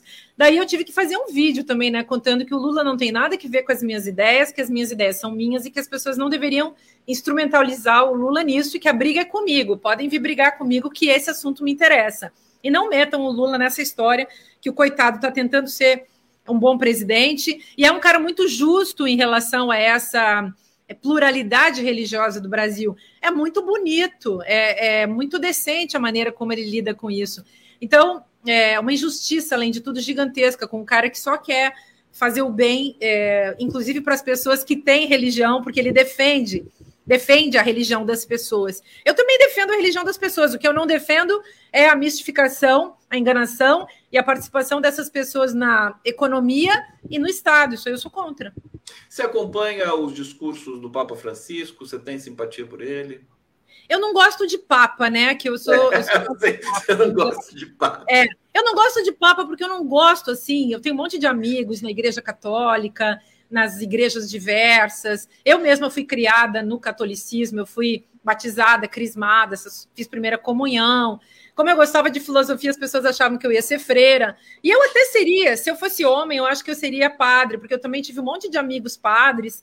E o meu problema é que eu não ia ficar rezando e nem obedecendo ninguém. Meu problema é, com, é o voto de obediência. Essa não, não tem chance, né? É, agora, o resto, aquela vida monacal, é praticamente a vida que eu vivo, né? Eu sou uma pessoa que passa o dia inteiro estudando e cuidando da minha vida e fazendo comida, que nem os padres, os monges ficam fazendo. E fazendo arte. É, e fazendo arte, escrevendo, é uma vida de padre, assim, é que eu levo. Agora, eu não consigo gostar da, dessas, desses postos, né? Eu não consigo gostar do posto de primeira-dama, do posto de papa, do, esses postos que são que envolvem algum tipo de mistificação. No caso das mulheres subalternas, no caso dos homens é, em posições de privilégio, ou é, essa posição do grande líder de uma igreja monoteísta que fez o que fez contra as mulheres. Não posso ser a favor. É, passados 500 anos da grande caça às bruxas, por exemplo, naquela famosa passagem do feudalismo para o capitalismo, não, não sou eu, como mulher, vendo tudo que a Igreja Católica fez contra as mulheres, contra a, a, os novos continentes que foram sendo invadidos né, na, no, na mentalidade e nas práticas, enfim, de colonização europeia, eu não posso ser a favor dessa gente de igreja. Eu não gosto de. Eu não gosto de igreja. Eu tenho um monte de amigo de igreja, respeito quem, quem vai na igreja, acho as igrejas esteticamente muito interessantes, gosto até de entrar em igreja. Se eu tenho que ir numa missa, eu vou e sei me comportar. Mas, assim, é, acho que o Papa Francisco fala várias coisas ótimas e acho que ele tem que continuar falando, porque ele tem uma, uma postura mais democrática. Agora, acho a Igreja Católica o ó, né? Contra o aborto, perseguindo mulheres, é, se é que o Papa se, se insurge um pouco, né? O, não vou nem falar em Papa, vou falar no Jorge Bergoglio, né? Ele se insurge um pouco contra essas essas coisas arraigadas aí, por isso que eu imaginei que você tivesse alguma simpatia, assim. É, eu tenho, eu gosto das, das falas dele, eu acho bom. Mas enquanto, por exemplo, ele ocupa um cargo é, que é um cargo uh, patriarcal, masculinista, é, que é uma representação simbólica de todo um, um, sistema, de toda uma frente religiosa, mas que traz junto consigo a questão também do Estado, também midiática, também econômica. Então, assim, com todo respeito, gente, é, eu não vou dizer que eu gostaria de fechar todas as igrejas de novo, mas no saco que eu tinha usado aquele dia para falar das igrejas de mercado, nós podemos colocar também a igreja católica. Não é porque a igreja católica que ela é melhor do que as outras. Então, sinto dizer, e desculpem, e não me façam mais perguntas constrangedoras, Gustavo Conde. O, o, o, o Márcia Tiburi, o, assim, né, no, o, o Bergoglio, né, falando, se, se você renunciar ao papado, a gente conversa, mais ou menos assim, né? Renuncia o papado. E, e outra, eu acho que a gente precisa mais, mais, é, mais feministas, mais mulheres ecologistas, mais mulheres. Eu não falo só mulheres, porque não basta ser mulher, está cheio de mulher de direita, extrema-direita, cheio de mulher fascista, isso aí apareceu, até mulher machista, evidentemente, existe. Mas eu sou bem a favor assim da igreja é, mudar o seu parâmetro de funcionamento em Mas, relação ô, a. Márcia, você deve, do jeito que você está aí mergulhado em todos esses estudos há tanto tempo, um, o sujeito, né, a, a, a, sociedade, a civilização é uma coisa complicada, né? Uma coisa assim, coletivamente pensar, mas não vamos entrar nesse tema agora, senão a gente vai ficar até o, o Natal aqui conversando. Eu quero te perguntar, porque a Márcia dá umas entrevistas, aí vira uma polêmica geral. Já você falou em mulher, primeira dama, vamos falar da Janja, porque você falou também numa entrevista para o UOL que você é a favor de que a Janja é, é, não, não encarne esse papel da, do primeiro damismo, porque ela não encara mesmo, né? não é do perfil dela. Inclusive, ela já falou também que não, não quer encarnar o papel de primeira dama. Você falou, ninguém entendeu, é, mas agora você está aqui para falar, para a gente entender o que, que você então, falou. Então, eu falei assim: se eu fosse a Janja, né? Então, eu não sou a Janja, então esse é um enunciado até uma. Eu comecei a trocar uma troca de cartas com uma amiga minha que é professora de lógica, porque ela ela disse assim: Márcia, esse teu enunciado é um enunciado para dar conselho. Aí eu disse: não, não é para dar conselho, é um enunciado que implica um jogo de imaginação. Uma vez eu conheci um fascista que a característica dele mais notável é que ele, ele e ele se gabava disso, né? Ele dizia que ele não conseguia se colocar, que era impossível se colocar no lugar do outro. Pra gente, claro, a gente não se coloca porque um corpo não pode ocupar o mesmo lugar no espaço que o outro corpo, obviamente. Mas, é, como enunciado linguístico, como enunciado lógico, faz sentido. Eu uso a minha imaginação, é, faço um exercício ficcional. Se eu estivesse no lugar que você ocupa, por exemplo, se eu estivesse te entrevistando agora, Gustavo Conde, eu te faria outra pergunta. Eu não estou dizendo para você fazer outra pergunta. Eu estou dizendo que no meu exercício de imaginação eu pensaria outras coisas. É nesse sentido apenas que eu estou falando. Então, quando eu falei da Janja, eu quis dizer, é, como feminista, eu se caísse é, num lugar desses, que eu acho um lugar, uh, enfim, que, que, acontece com as pessoas, né? Acontece de uma pessoa ser casada e virar presidente da República. Então, a esposa desse, dessa pessoa ou o marido dessa pessoa vai ocupar um cargo ali, uma posição, não, não é um cargo, é um posto, é, que no Brasil, num país como o nosso, que é o Brasil, é um país muito conservador, né? É, moralmente conservador, né? Então, é um país conservador, aliás, em todos os sentidos, infelizmente, é, é, uma, é um posto que se torna muito importante. Mas eu gostei muito da, da renúncia também, entre aspas, daquela namorada do Boric lá do, do Chile. E, e, eu achei genial que ela tenha dito: vou cuidar da minha vida, estou fazendo um doutorado e tenho nada que ver com isso, né? Eu só namoro com esse cara. E eu achei isso muito bom para as mulheres. Eu não quero dizer que o que a Janja faz não é bom para as mulheres. Inclusive, eu falei na entrevista que eu simpatizo com a Janja, que eu acho ela legal, que eu acho ela bonita, que eu acho ela super ótima, que eu acho que ela tem uma pegada midiática que é da, da vida dela, que é super é, legal para o Brasil. É, enfim, acho que não tem nada de errado com a Janja, nem na escolha que ela faz, nem nada. Eu não estou dizendo, Janja, larga essa vida. Eu estou só dizendo, Se uma feminista ocupasse aquele lugar um belo dia, chegasse nessa coisa, ela deveria sair desse lugar subalterno, porque é um lugar subalterno, por mais que seja um lugar também natural, já que o sujeito que vira presidente da República traz com ele uma pessoa com quem ele é casado, no caso, uma mulher heterossexual. Podia ser no Brasil do futuro, a gente vai ter presidente gay, presidenta lésbica, a gente vai ter é, casais não monogâmicos, a gente vai ter é, tri, casais triádicos, sei lá, a gente vai ter outro tipo de exercício da sexualidade fora dessa pirâmide da sexualidade que funciona para uh, organizar também na mentalidade nacional uma injustiça sexual eterna, né? Então, é, acho que a gente tem muito para evoluir e a Janja é maravilhosa, linda, tudo de bom. Quero que ela seja muito feliz com o Lula o resto da vida. Agradeço muito por ela ser tão legal com o nosso presidente. E assim por diante. Mas eu acho que a gente precisa pautar certas questões para fazer avançar o debate nessa sociedade. E outra, acho que a Janja pode nos ajudar, por exemplo, a legalizar o aborto no Brasil.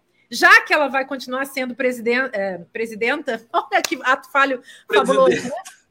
Então, se ela for presidenta, enfim, a próxima presidenta do Brasil, que tem que ser uma mulher de esquerda, é, vai, vai é, nos ajudar nisso, mas a Janja já pode ir plantando a semente de legalizar o aborto no Brasil, de fazer esse Brasil virar uma democracia radical, não mais uma democracia burguesa e heterossexual. Vamos fazer esse país virar uma outra coisa, um país livre, um país bonito, um país é, aberto, um país pujante, como é a nossa potência, né? Que a gente precisa realizar. Pois é, ninguém entendeu o que você tinha falado ali no UOL, mas não é, não é por, por se admirar, porque é o público do UOL, o público da mídia convencional, e realmente essa coisa, essa, esses efeitos manadas que tem aí na internet é complicado. Na esquerda tem muito isso, mas eu. Diga, o que, que você falou? Não, é que tem o recorte também, né? Tem o recorte, tem a manchete, tem a chamada e tudo mais. Mas quando eu li, eu falei assim, pô, a, a, a Martin Burr se amarra na Janja, você é amarrada nela, ela é interessante, ela é interessante, e ela já disse coisas do tipo, eu quero ressignificar o papel de primeira-dama. Talvez um papo da Janja com você, aí a gente, aí já, vou tentar promover, vamos, vamos tentar promover uma coisa assim? Eu, Mas... Então, ótimo, eu acharia maravilhoso. Ela não, certamente tem mais o que fazer do que ficar falando com as professorinhas de filosofia, mas por mim Adoraria. Márcia Tiburi aqui no Giro é, é, é demais. É, e a Janja tem realmente um. um ela, ela, é atrevida, né? Ela vai, ela vai no, nos lugares, ela marca presença, ela exerce né, um papel realmente, e sempre na questão da mulher, da violência contra a mulher, ela colocou isso também como uma das pautas ali dela. Eu acho que é um debate importante, interessante. É, agora, vou falar para terminar, o Márcio. Aliás, antes de, de, de, de fazer uma última questão para você, você está tão luminosa, tão bem. Eu ia te perguntar assim: você não vai voltar para o Brasil? Mas não vou nem perguntar mais. Mas vou. Fica aí mesmo que está melhor, aí, viu? Eu vou voltar. Eu vou voltar. Eu vou voltar, vou voltar. É, quero muito voltar. Agora não tem mais motivo para ficar fora. É, não tem Agora, mais motivo, né? É porque antes, assim, antes eu era ameaçada de morte, na época do governo do Bolsonaro, e isso era uma coisa, não tinha como é, buscar proteção no Brasil. E a gente, digamos assim, o direito de viver é um direito, né? Então eu, eu quero continuar viva, eu gosto de viver, eu acho bom viver. E lastimo muito as pessoas que morreram, como por exemplo a Marielle Franco. Lastimo muito, todo dia. Para mim é, é um. Desde o dia que a Marielle morreu, a gente entrou num pesadelo que nunca acabou. Eu acho muito importante que as pessoas que lutam com a gente continuem vivas e continuem lutando. E a gente tem que fazer um país melhor e eu quero voltar. Então, eu estou trabalhando para que isso seja possível, mas não é fácil. Eu pensei que ia ser mais fácil. Eu estou tentando voltar desde, do, desde que o Lula venceu. Então, vou voltar e, e vou voltar para a luta. É, não que eu não tenha lutado, lutei até aqui, a minha maneira, do jeito que eu pude, preservando a minha vida. Muitas outras pessoas têm feito a mesma coisa, tentado preservar a sua vida, até porque sem a sua própria vida você não pode fazer nada, né, gente? É, é bom falar essa coisa lógica, né, para as pessoas que ficam nos xingando, a mim e outros, porque a gente teve que sair do Brasil. Não é bom viver fora do país da gente quando a gente não quer. É bom ir visitar, é bom ir passear, é bom ir dar uma volta, estudar, fazer alguma coisa, mas viver longe quando você tem quando você está proibido de chegar de volta, quando você não tem mais casa, quando você não tem emprego, quando você não tem lugar, é muito duro. E tem várias pessoas vivendo nessa situação. Então eu quero voltar e vou voltar mais cedo ou mais tarde. Espero que em breve. Minha próxima tentativa é um mês que vem. Mas eu estou tentando no mês que vem desde o ano passado. Então, espero que dê certo. Márcia Tiburi, ó, beijo grande para você, brigadíssimo pela presença, beijo, pela, Obrigada. por sempre por, por essa por esse essa reflexão sempre importante para todos nós. Estamos aguardando o livro sobre religião, hein? Quero ver esse livro e tudo mais que você produzir. Como é que estão as, as obras de arte? Está produzindo? Então, Tem um então, monte. Você fez exposição aí, né? Fiz, fiz. Fez exposição. Rolaram exposições, rolaram. Vai rolar livro novo também. Vou lançar um romance, Gustavo, em, em julho, final de julho, vai aparecer um você romance. Tem que, você tem que voltar no Brasil, grande é, estilo, Tiburi, com uma exposição, com lançamento de livro e, e, e, com o lançamento da igreja do, do, do Tropical. É, do... A igreja do Tropical Maravilha de Jesus. Beijo. Tudo. Beijo, querido. Beijão. Tchau.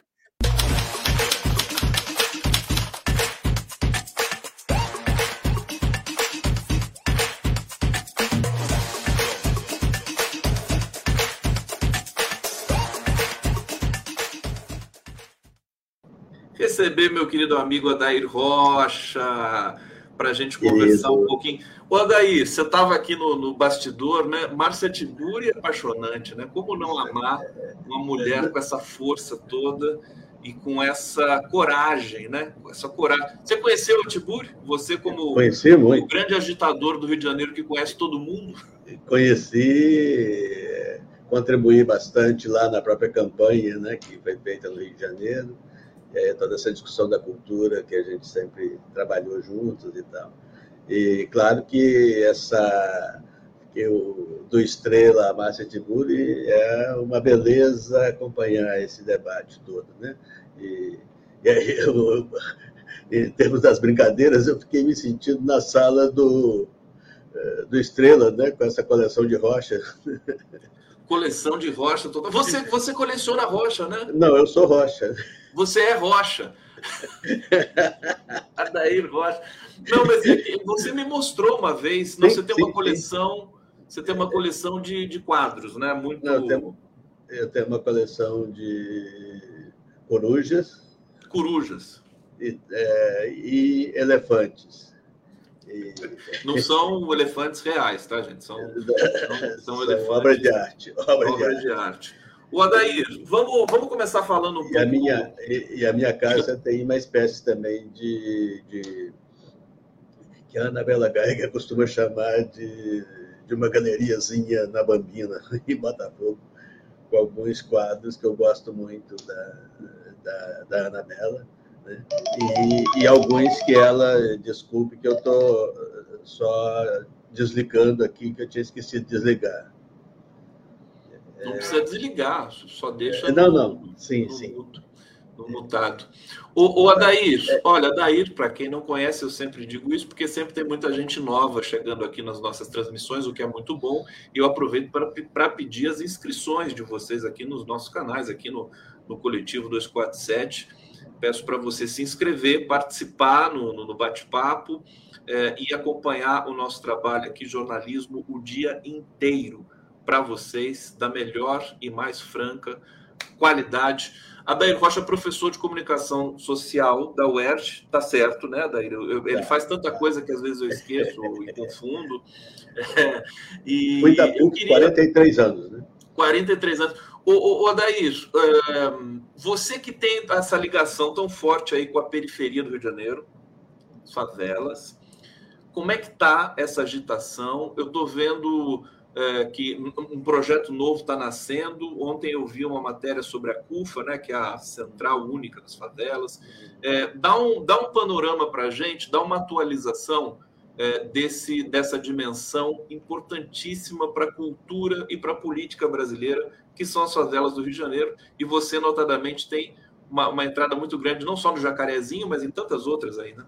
É, o Santa Marta é lá, eu sou fulhão de reis, né? Eu estou há mais de 40 anos no, no Santa Marta e é, a família é, considero uma, como se fosse minha sendo minha família, é, grandes é, figuras, né, do, a Dona Maura e o Itamar e o Zé Diniz que faleceu e todos os é, o povo do Santa Marta. E, claro, e a Rocinha também tem mais de 40 anos que eu frequento bastante e indo lá para Maré, aí tem toda uma história, né? Que onde a Marielle, antes de ser minha aluna na PUC, a gente já se conhecia é, a partir da Maré, e com a Eliana, e com o Jailson, e com a Gisele, também ex-aluna, e com a Renata, também aluna. Então, há um, uma convivência, assim, que tem como pano de fundo a, discussão da comunicação comunitária, a discussão política mais ampla, né, e as, as diferentes participações orgânicas, né? e que relação isso tem com a própria universidade, como é que você cria essa interação, é, mas ela tem, sobretudo, uma, uma, uma, paixão e um afeto do que, que significa a cidade que traduz os diferentes afetos das tradições, né, dos diferentes lugares do Brasil, e que como é que isso passa pela arte da gastronomia, como é que isso parte, passa pela arte do campo religioso, é, e o que, que significa você ter é, um terço da cidade vivendo em favelas e periferias. Né? Que relação política isso tem com o que foi a escravidão e o que ainda é, né? nesse sentido. Por isso, também nas pesquisas acadêmicas, né, quando eu tenho passado agora da cidade serzida, né, no contraponto que eu tinha feito com Zona Ventura, com cidade partida, para a cidade multicêntrica. Né? Quer dizer que qual é a percepção é, desse processo. E, nesse sentido, a questão que você colocou, já que ontem, à frente né, de favelas foi para o Congresso Nacional, é, e com deputados que estão puxando isso a partir da CUFA, né, eu acho fundamental. Eu tenho trabalhado isso num, numa coluna que eu tenho chamado Papo Reto na Rádio Roquete Pinto, e que toda semana né, a questão das favelas são é, trabalhada. E aí você tem já um conselho de favelas municipal, quer dizer, o, município do Rio de Janeiro, o prefeito Eduardo Paes, né, já, já trabalhou esse, quer dizer, ela é paritária, né? Dizer, você tem representantes governamentais e representantes das diferentes favelas. Da, Como se fossem as subprefeituras de São Paulo, né? Isso, isso, isso. Uhum.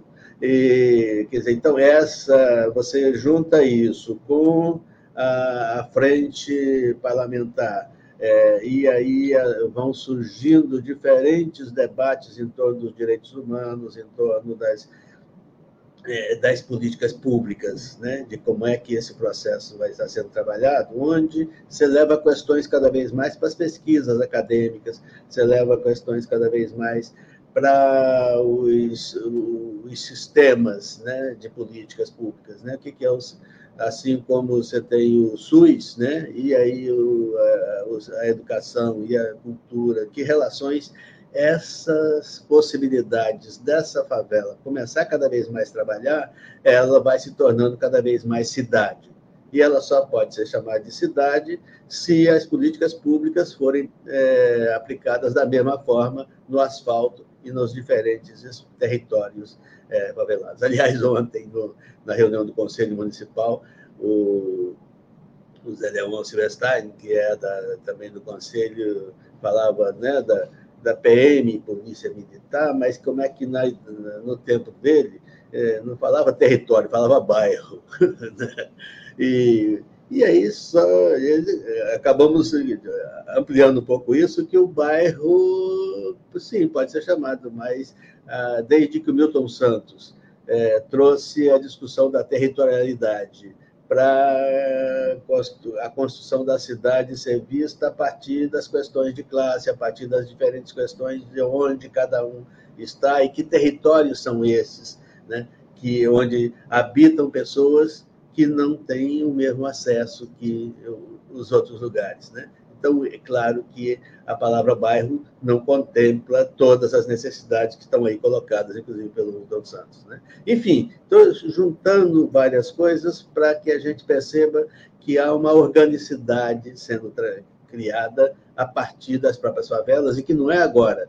Essas coisas que vão aparecendo, elas são o resultado, o acúmulo de um processo que é longo, né? que, que ao longo dos anos vem, vem se dando. E aí, só é, é, nessa frase que diz, então, a frente parlamentar tem que estar muito atenta não apenas a uma instituição como a CUFA, que é muito importante, né, que criou, mas para ela não ficar burocrática, ela tem que levar em conta todos os processos que vêm sendo criados, né? lá em Vigário Geral, lá na Rocinha, lá no Santa Marta, lá na Cidade de Deus, nos mais diferentes lugares.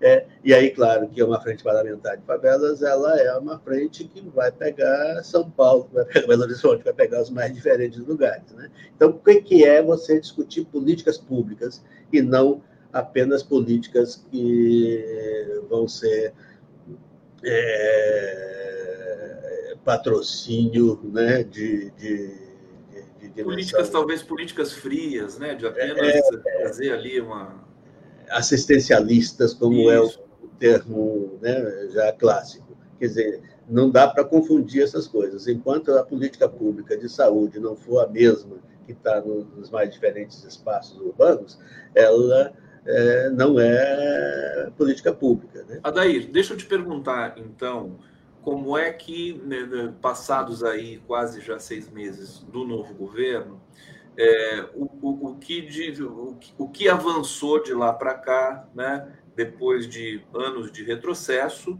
institucional é, no campo da. que as favelas do, do Rio, notadamente, também de São Paulo, mas elas são o motor cultural e político da cidade, né?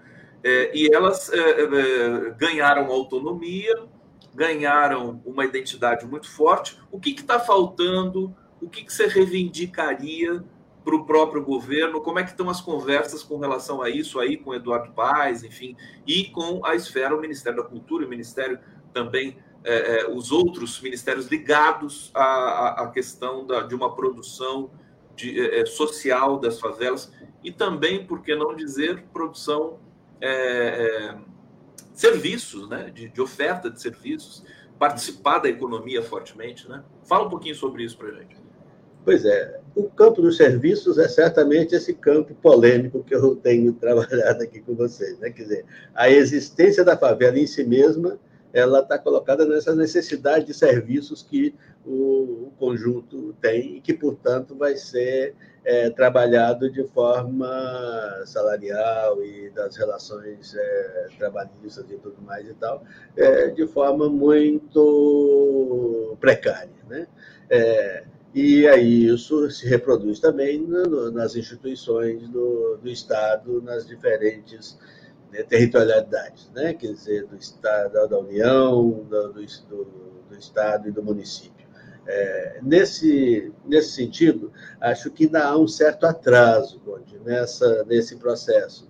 É, ainda não se percebeu o nível de autonomia e de potência que a favela significa e que a discussão contra o racismo, que a discussão é, contra a exploração do trabalho infantil e as mais diferentes formas como é que elas se dão, e às vezes ainda se tem uma certa é, tolerância, né? e aí coloca entre aspas, você sabe que é, o trabalhar com a palavra é fundamental, né? quer dizer, tolerância, de fato, é algo que precisa ser o tempo todo revisto, porque é, isso implica que um é mais importante que o outro, tem mais poder que o outro, ou tem mais a verdade que o outro e, essa, e tolera. Né?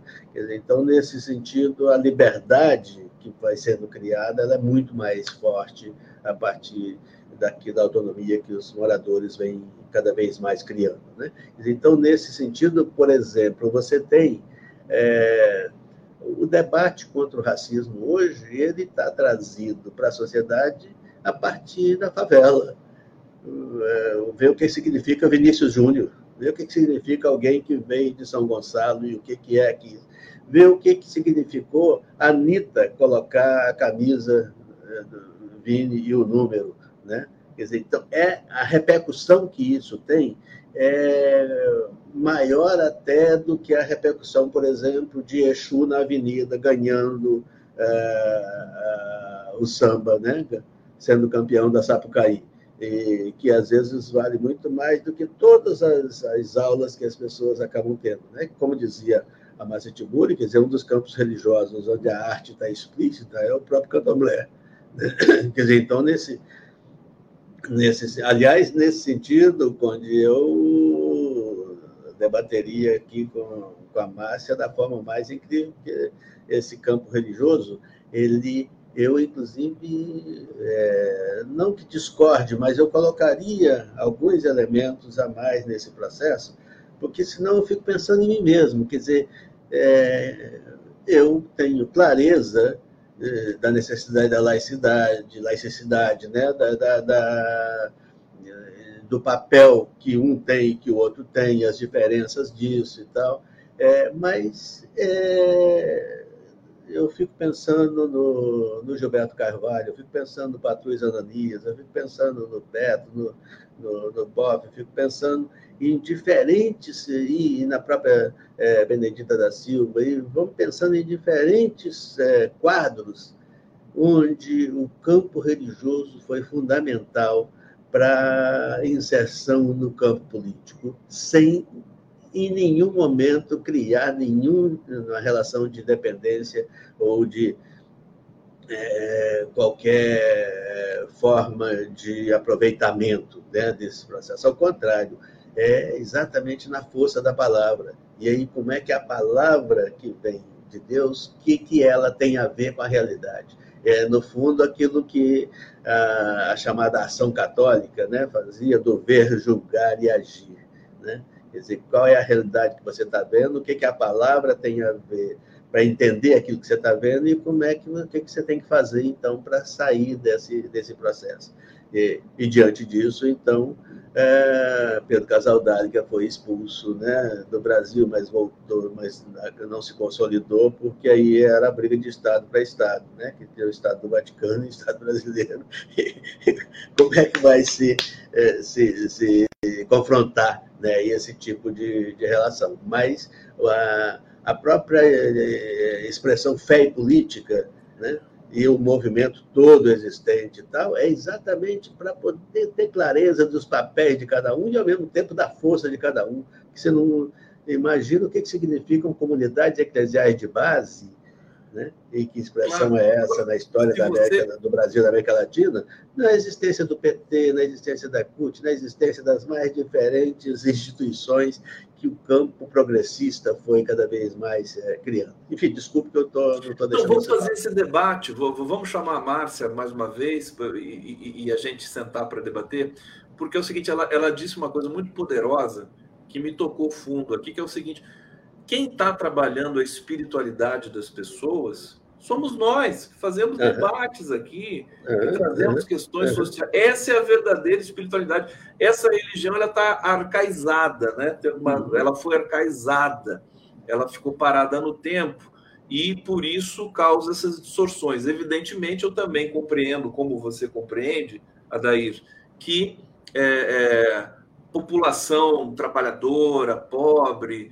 né, do Brasil tem esse elan que, que, que ela, ela tem uma necessidade né, de, de exercer isso, porque não tem é, é, condições até materiais né, de, de exercer a sua espiritualidade para além né, dos, dos pequenos, é, é dessas pequenas é, igrejas, né, que são comercializadas aí pelo Brasil. Acho que é um debate importante que a gente tem que fazer. Eu só queria deixar essa percepção aqui contigo para a gente é, sofisticar né, essa discussão. Acho muito importante isso. Corda Bamba está dizendo aqui: vocês já assistiram a série Argentina, Vosso Reino? É aquilo ali. Não assisti Corda Bamba, não sei se o Adair já viu, mas vamos procurar. Vamos procurar e, e fica aqui a dica para o público que está nos acompanhando Cláudia Barrela, muito boa fala da Márcia, nada de representante religioso em cargos públicos. E ficou muito bonita a loira. É, Marisa Werkmeister, só haverá democracia quando não houver mais religião no planeta, que essa é uma coisa muito. Né? É, mas é, faz todo sentido. Eu também estaria um pouco com ela.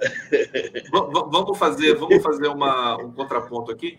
Robson Bob, Sobreiro Evangélicos é um projeto de dominação da Agenda 2030. Patrícia Jimenez, identitarismo separando as classes trabalhadoras. Fala para a gente, então, é, um mundo com ou sem, ou mais ou menos, você que vive isso com, com muita intensidade pelas comunidades, e você sabe muito bem, né, que as comunidades elas precisam desse dessa organização, né, porque é, a, as igrejas organizam né, um pouco as comunidades. Fala para a gente, Adair Rocha. É, quer dizer, na verdade, até como é que era o, o, nome da pessoa que tinha colocado? Eu não gosto de fazer o debate sem falar o nome, mas... Espera aí, então deixa eu colocar aqui a Márcia Werkmeister. Só haverá democracia quando não houver mais religião no planeta.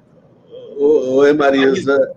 É, é, claro que, diante da situação em que acabamos vivendo, né, e dessa né, é, essa quase arrasamento que existe né, do, do, do, campo democrático, né, numa percepção puramente autoritária né, e sem é, nenhuma possibilidade de você pensar em salvação ou pensar nas, nos termos que estão colocados como né, da relação do amor, que é a, a, base de toda a relação do campo religioso, inclusive, mas ele é também a base da relação do campo democrático.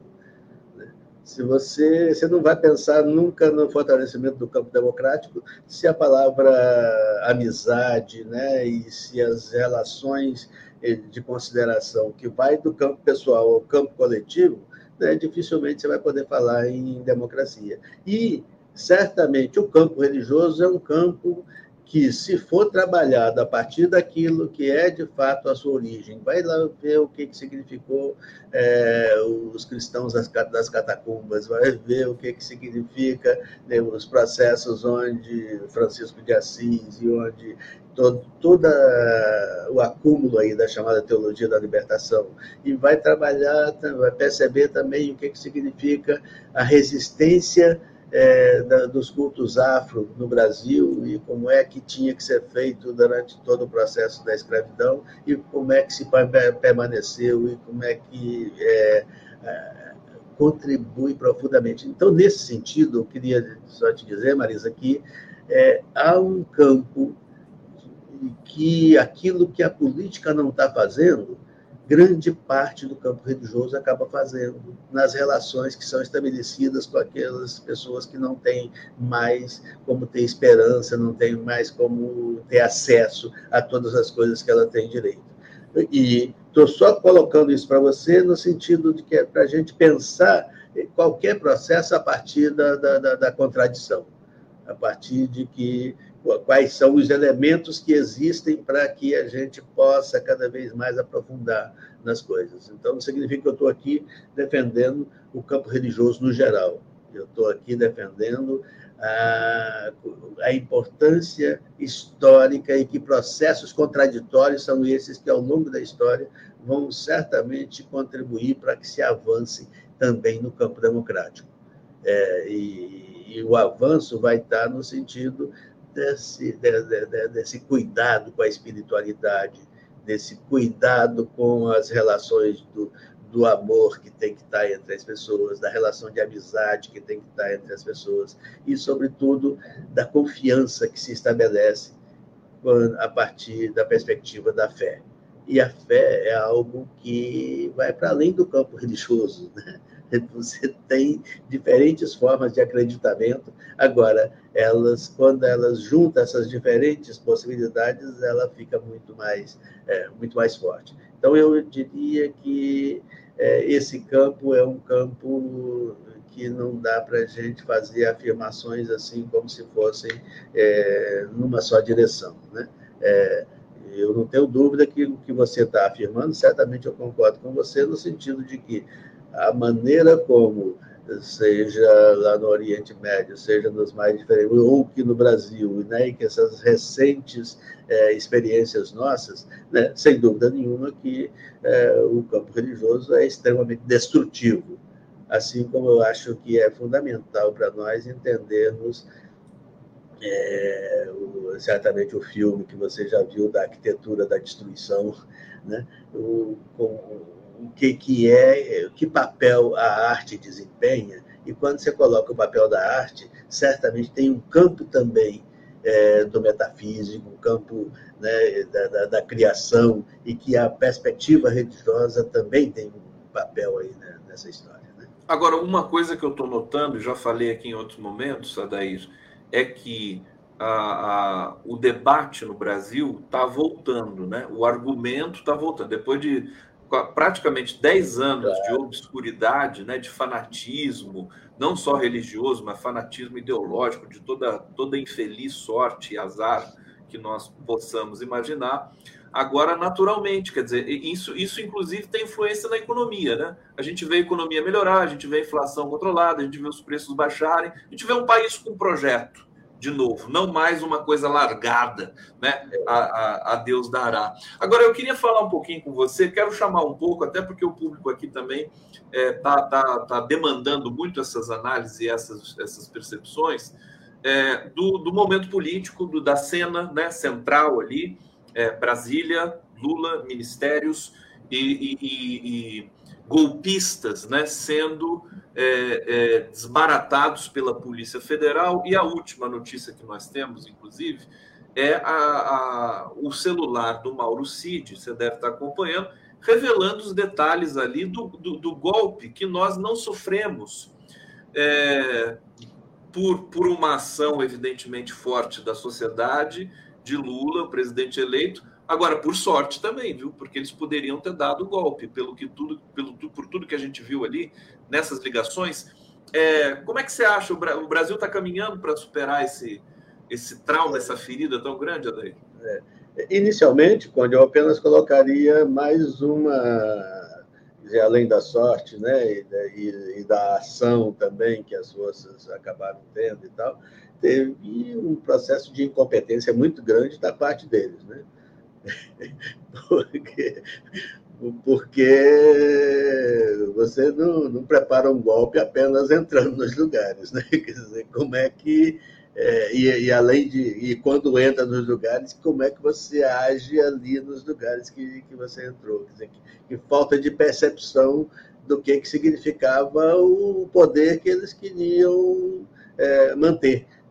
Quer dizer, e o poder que eles queriam manter era exatamente uma ausência de poder que vinha nos nossos últimos anos. Né? Que, e essa ausência de poder era a ausência do poder público, era a ausência das formas da relação direta com a sociedade. Né?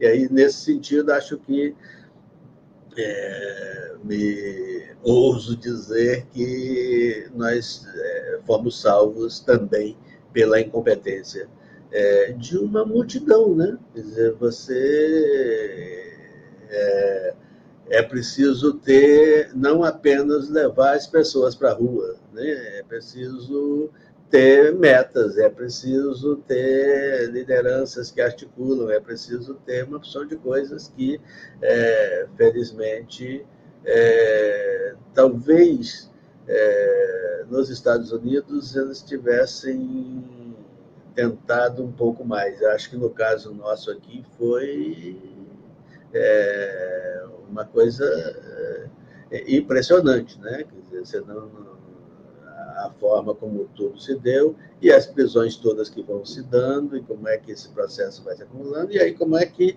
é, você vai descobrindo desde lá do, do secretário lá do, do Distrito Federal e da, e da carta que tinha já, né, de, de preparação do, do, golpe, mas de todas as coisas que vão sendo descobertas.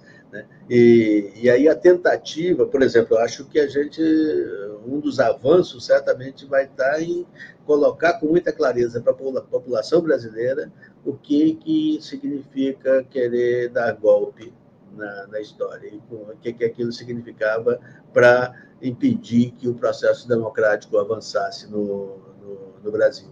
Então, é, não tem que ficar brigando com quem é, não tem o que dizer, né?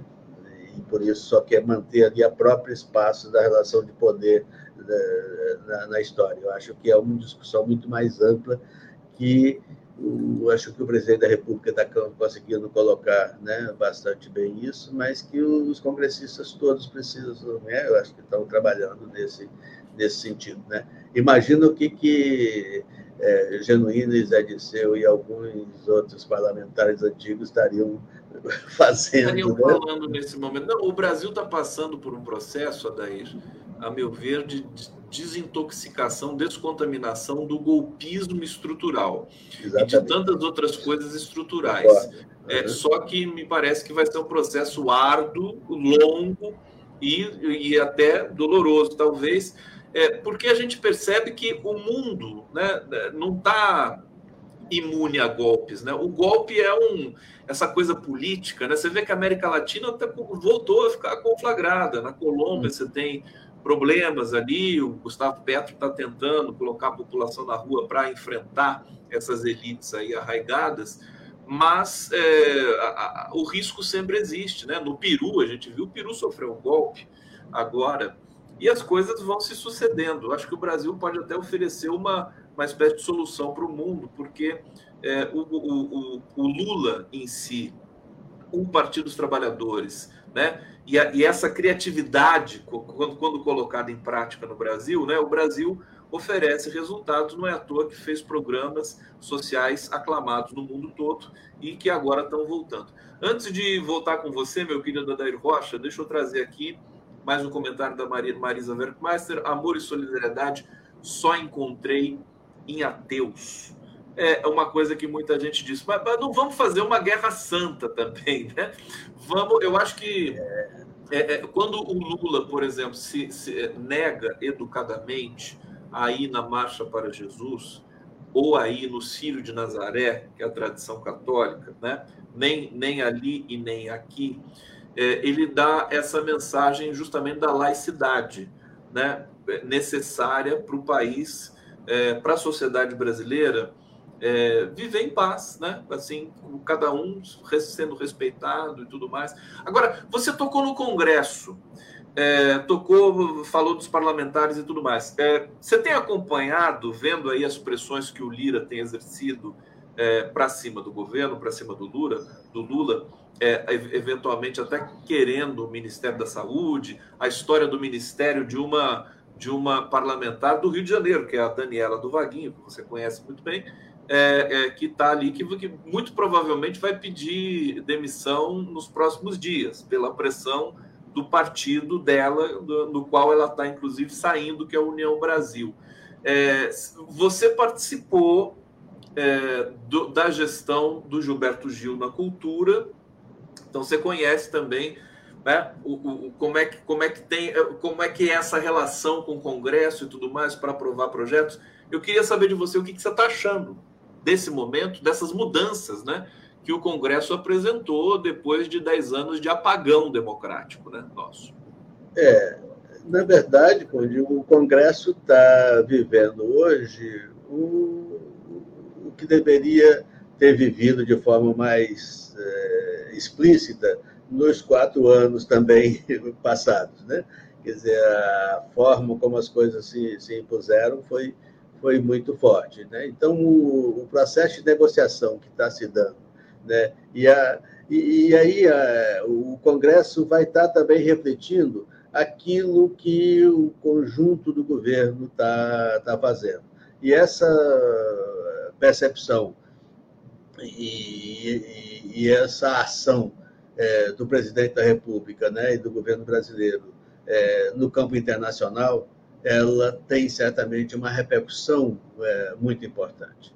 E, e, ela não só se os jornais, é, seja os Estados Unidos, seja a França, seja a Itália, a Alemanha, né, estão reconhecendo e esperando nessa liderança do Lula saídas importantes para os problemas reais que nós é, estamos vivendo e que não são problemas simples, são problemas muito muito sérios, né?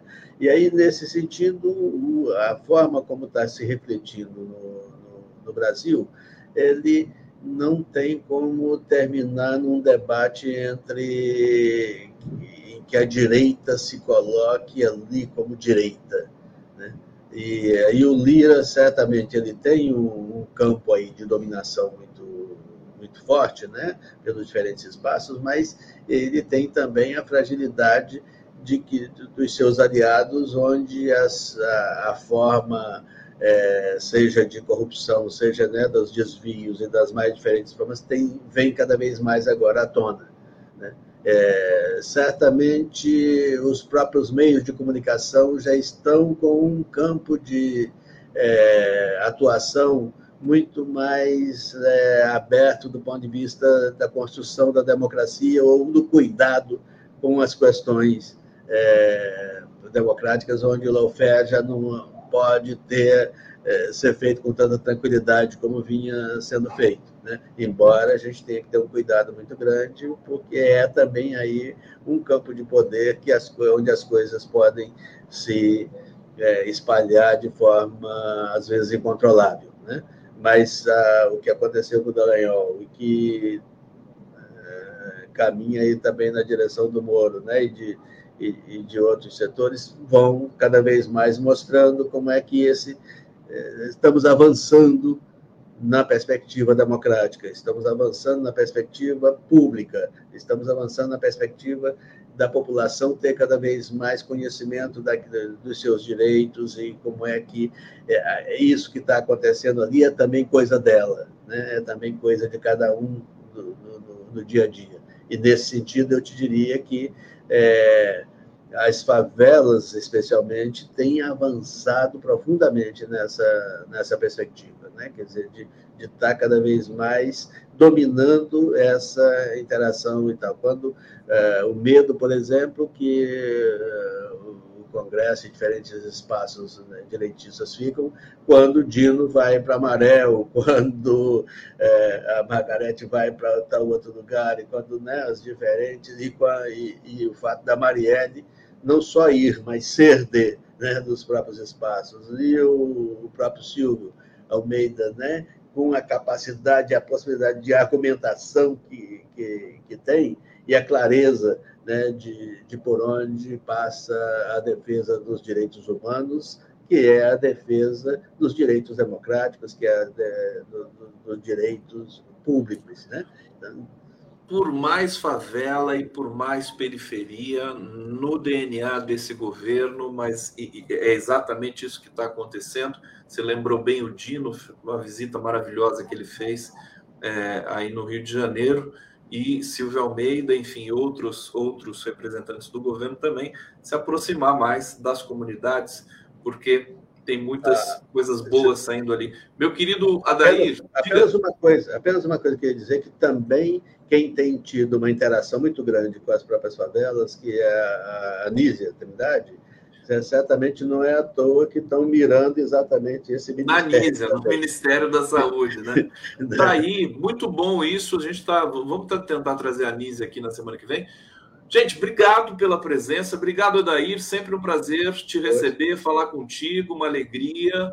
É, obrigado a todos que acompanharam aqui o Giro até esse momento. Daqui a pouco vai entrar aqui mais jornalismo, mais programas. André Truz vai entrevistar o uh, Rui Costa Pimenta. Assistam na sequência e a gente volta na semana que vem com todo o amor. E nem acabamos, e nem acabamos falando da Janja, né, querido? Não, falamos, eu falei com a, com a, com a Márcia, né? Ah, eu estava preparando mais com ela. Mas na próxima vez a gente fala. Obrigado, tá. Daí. Obrigado também. Um abraço. Valeu. Tchau.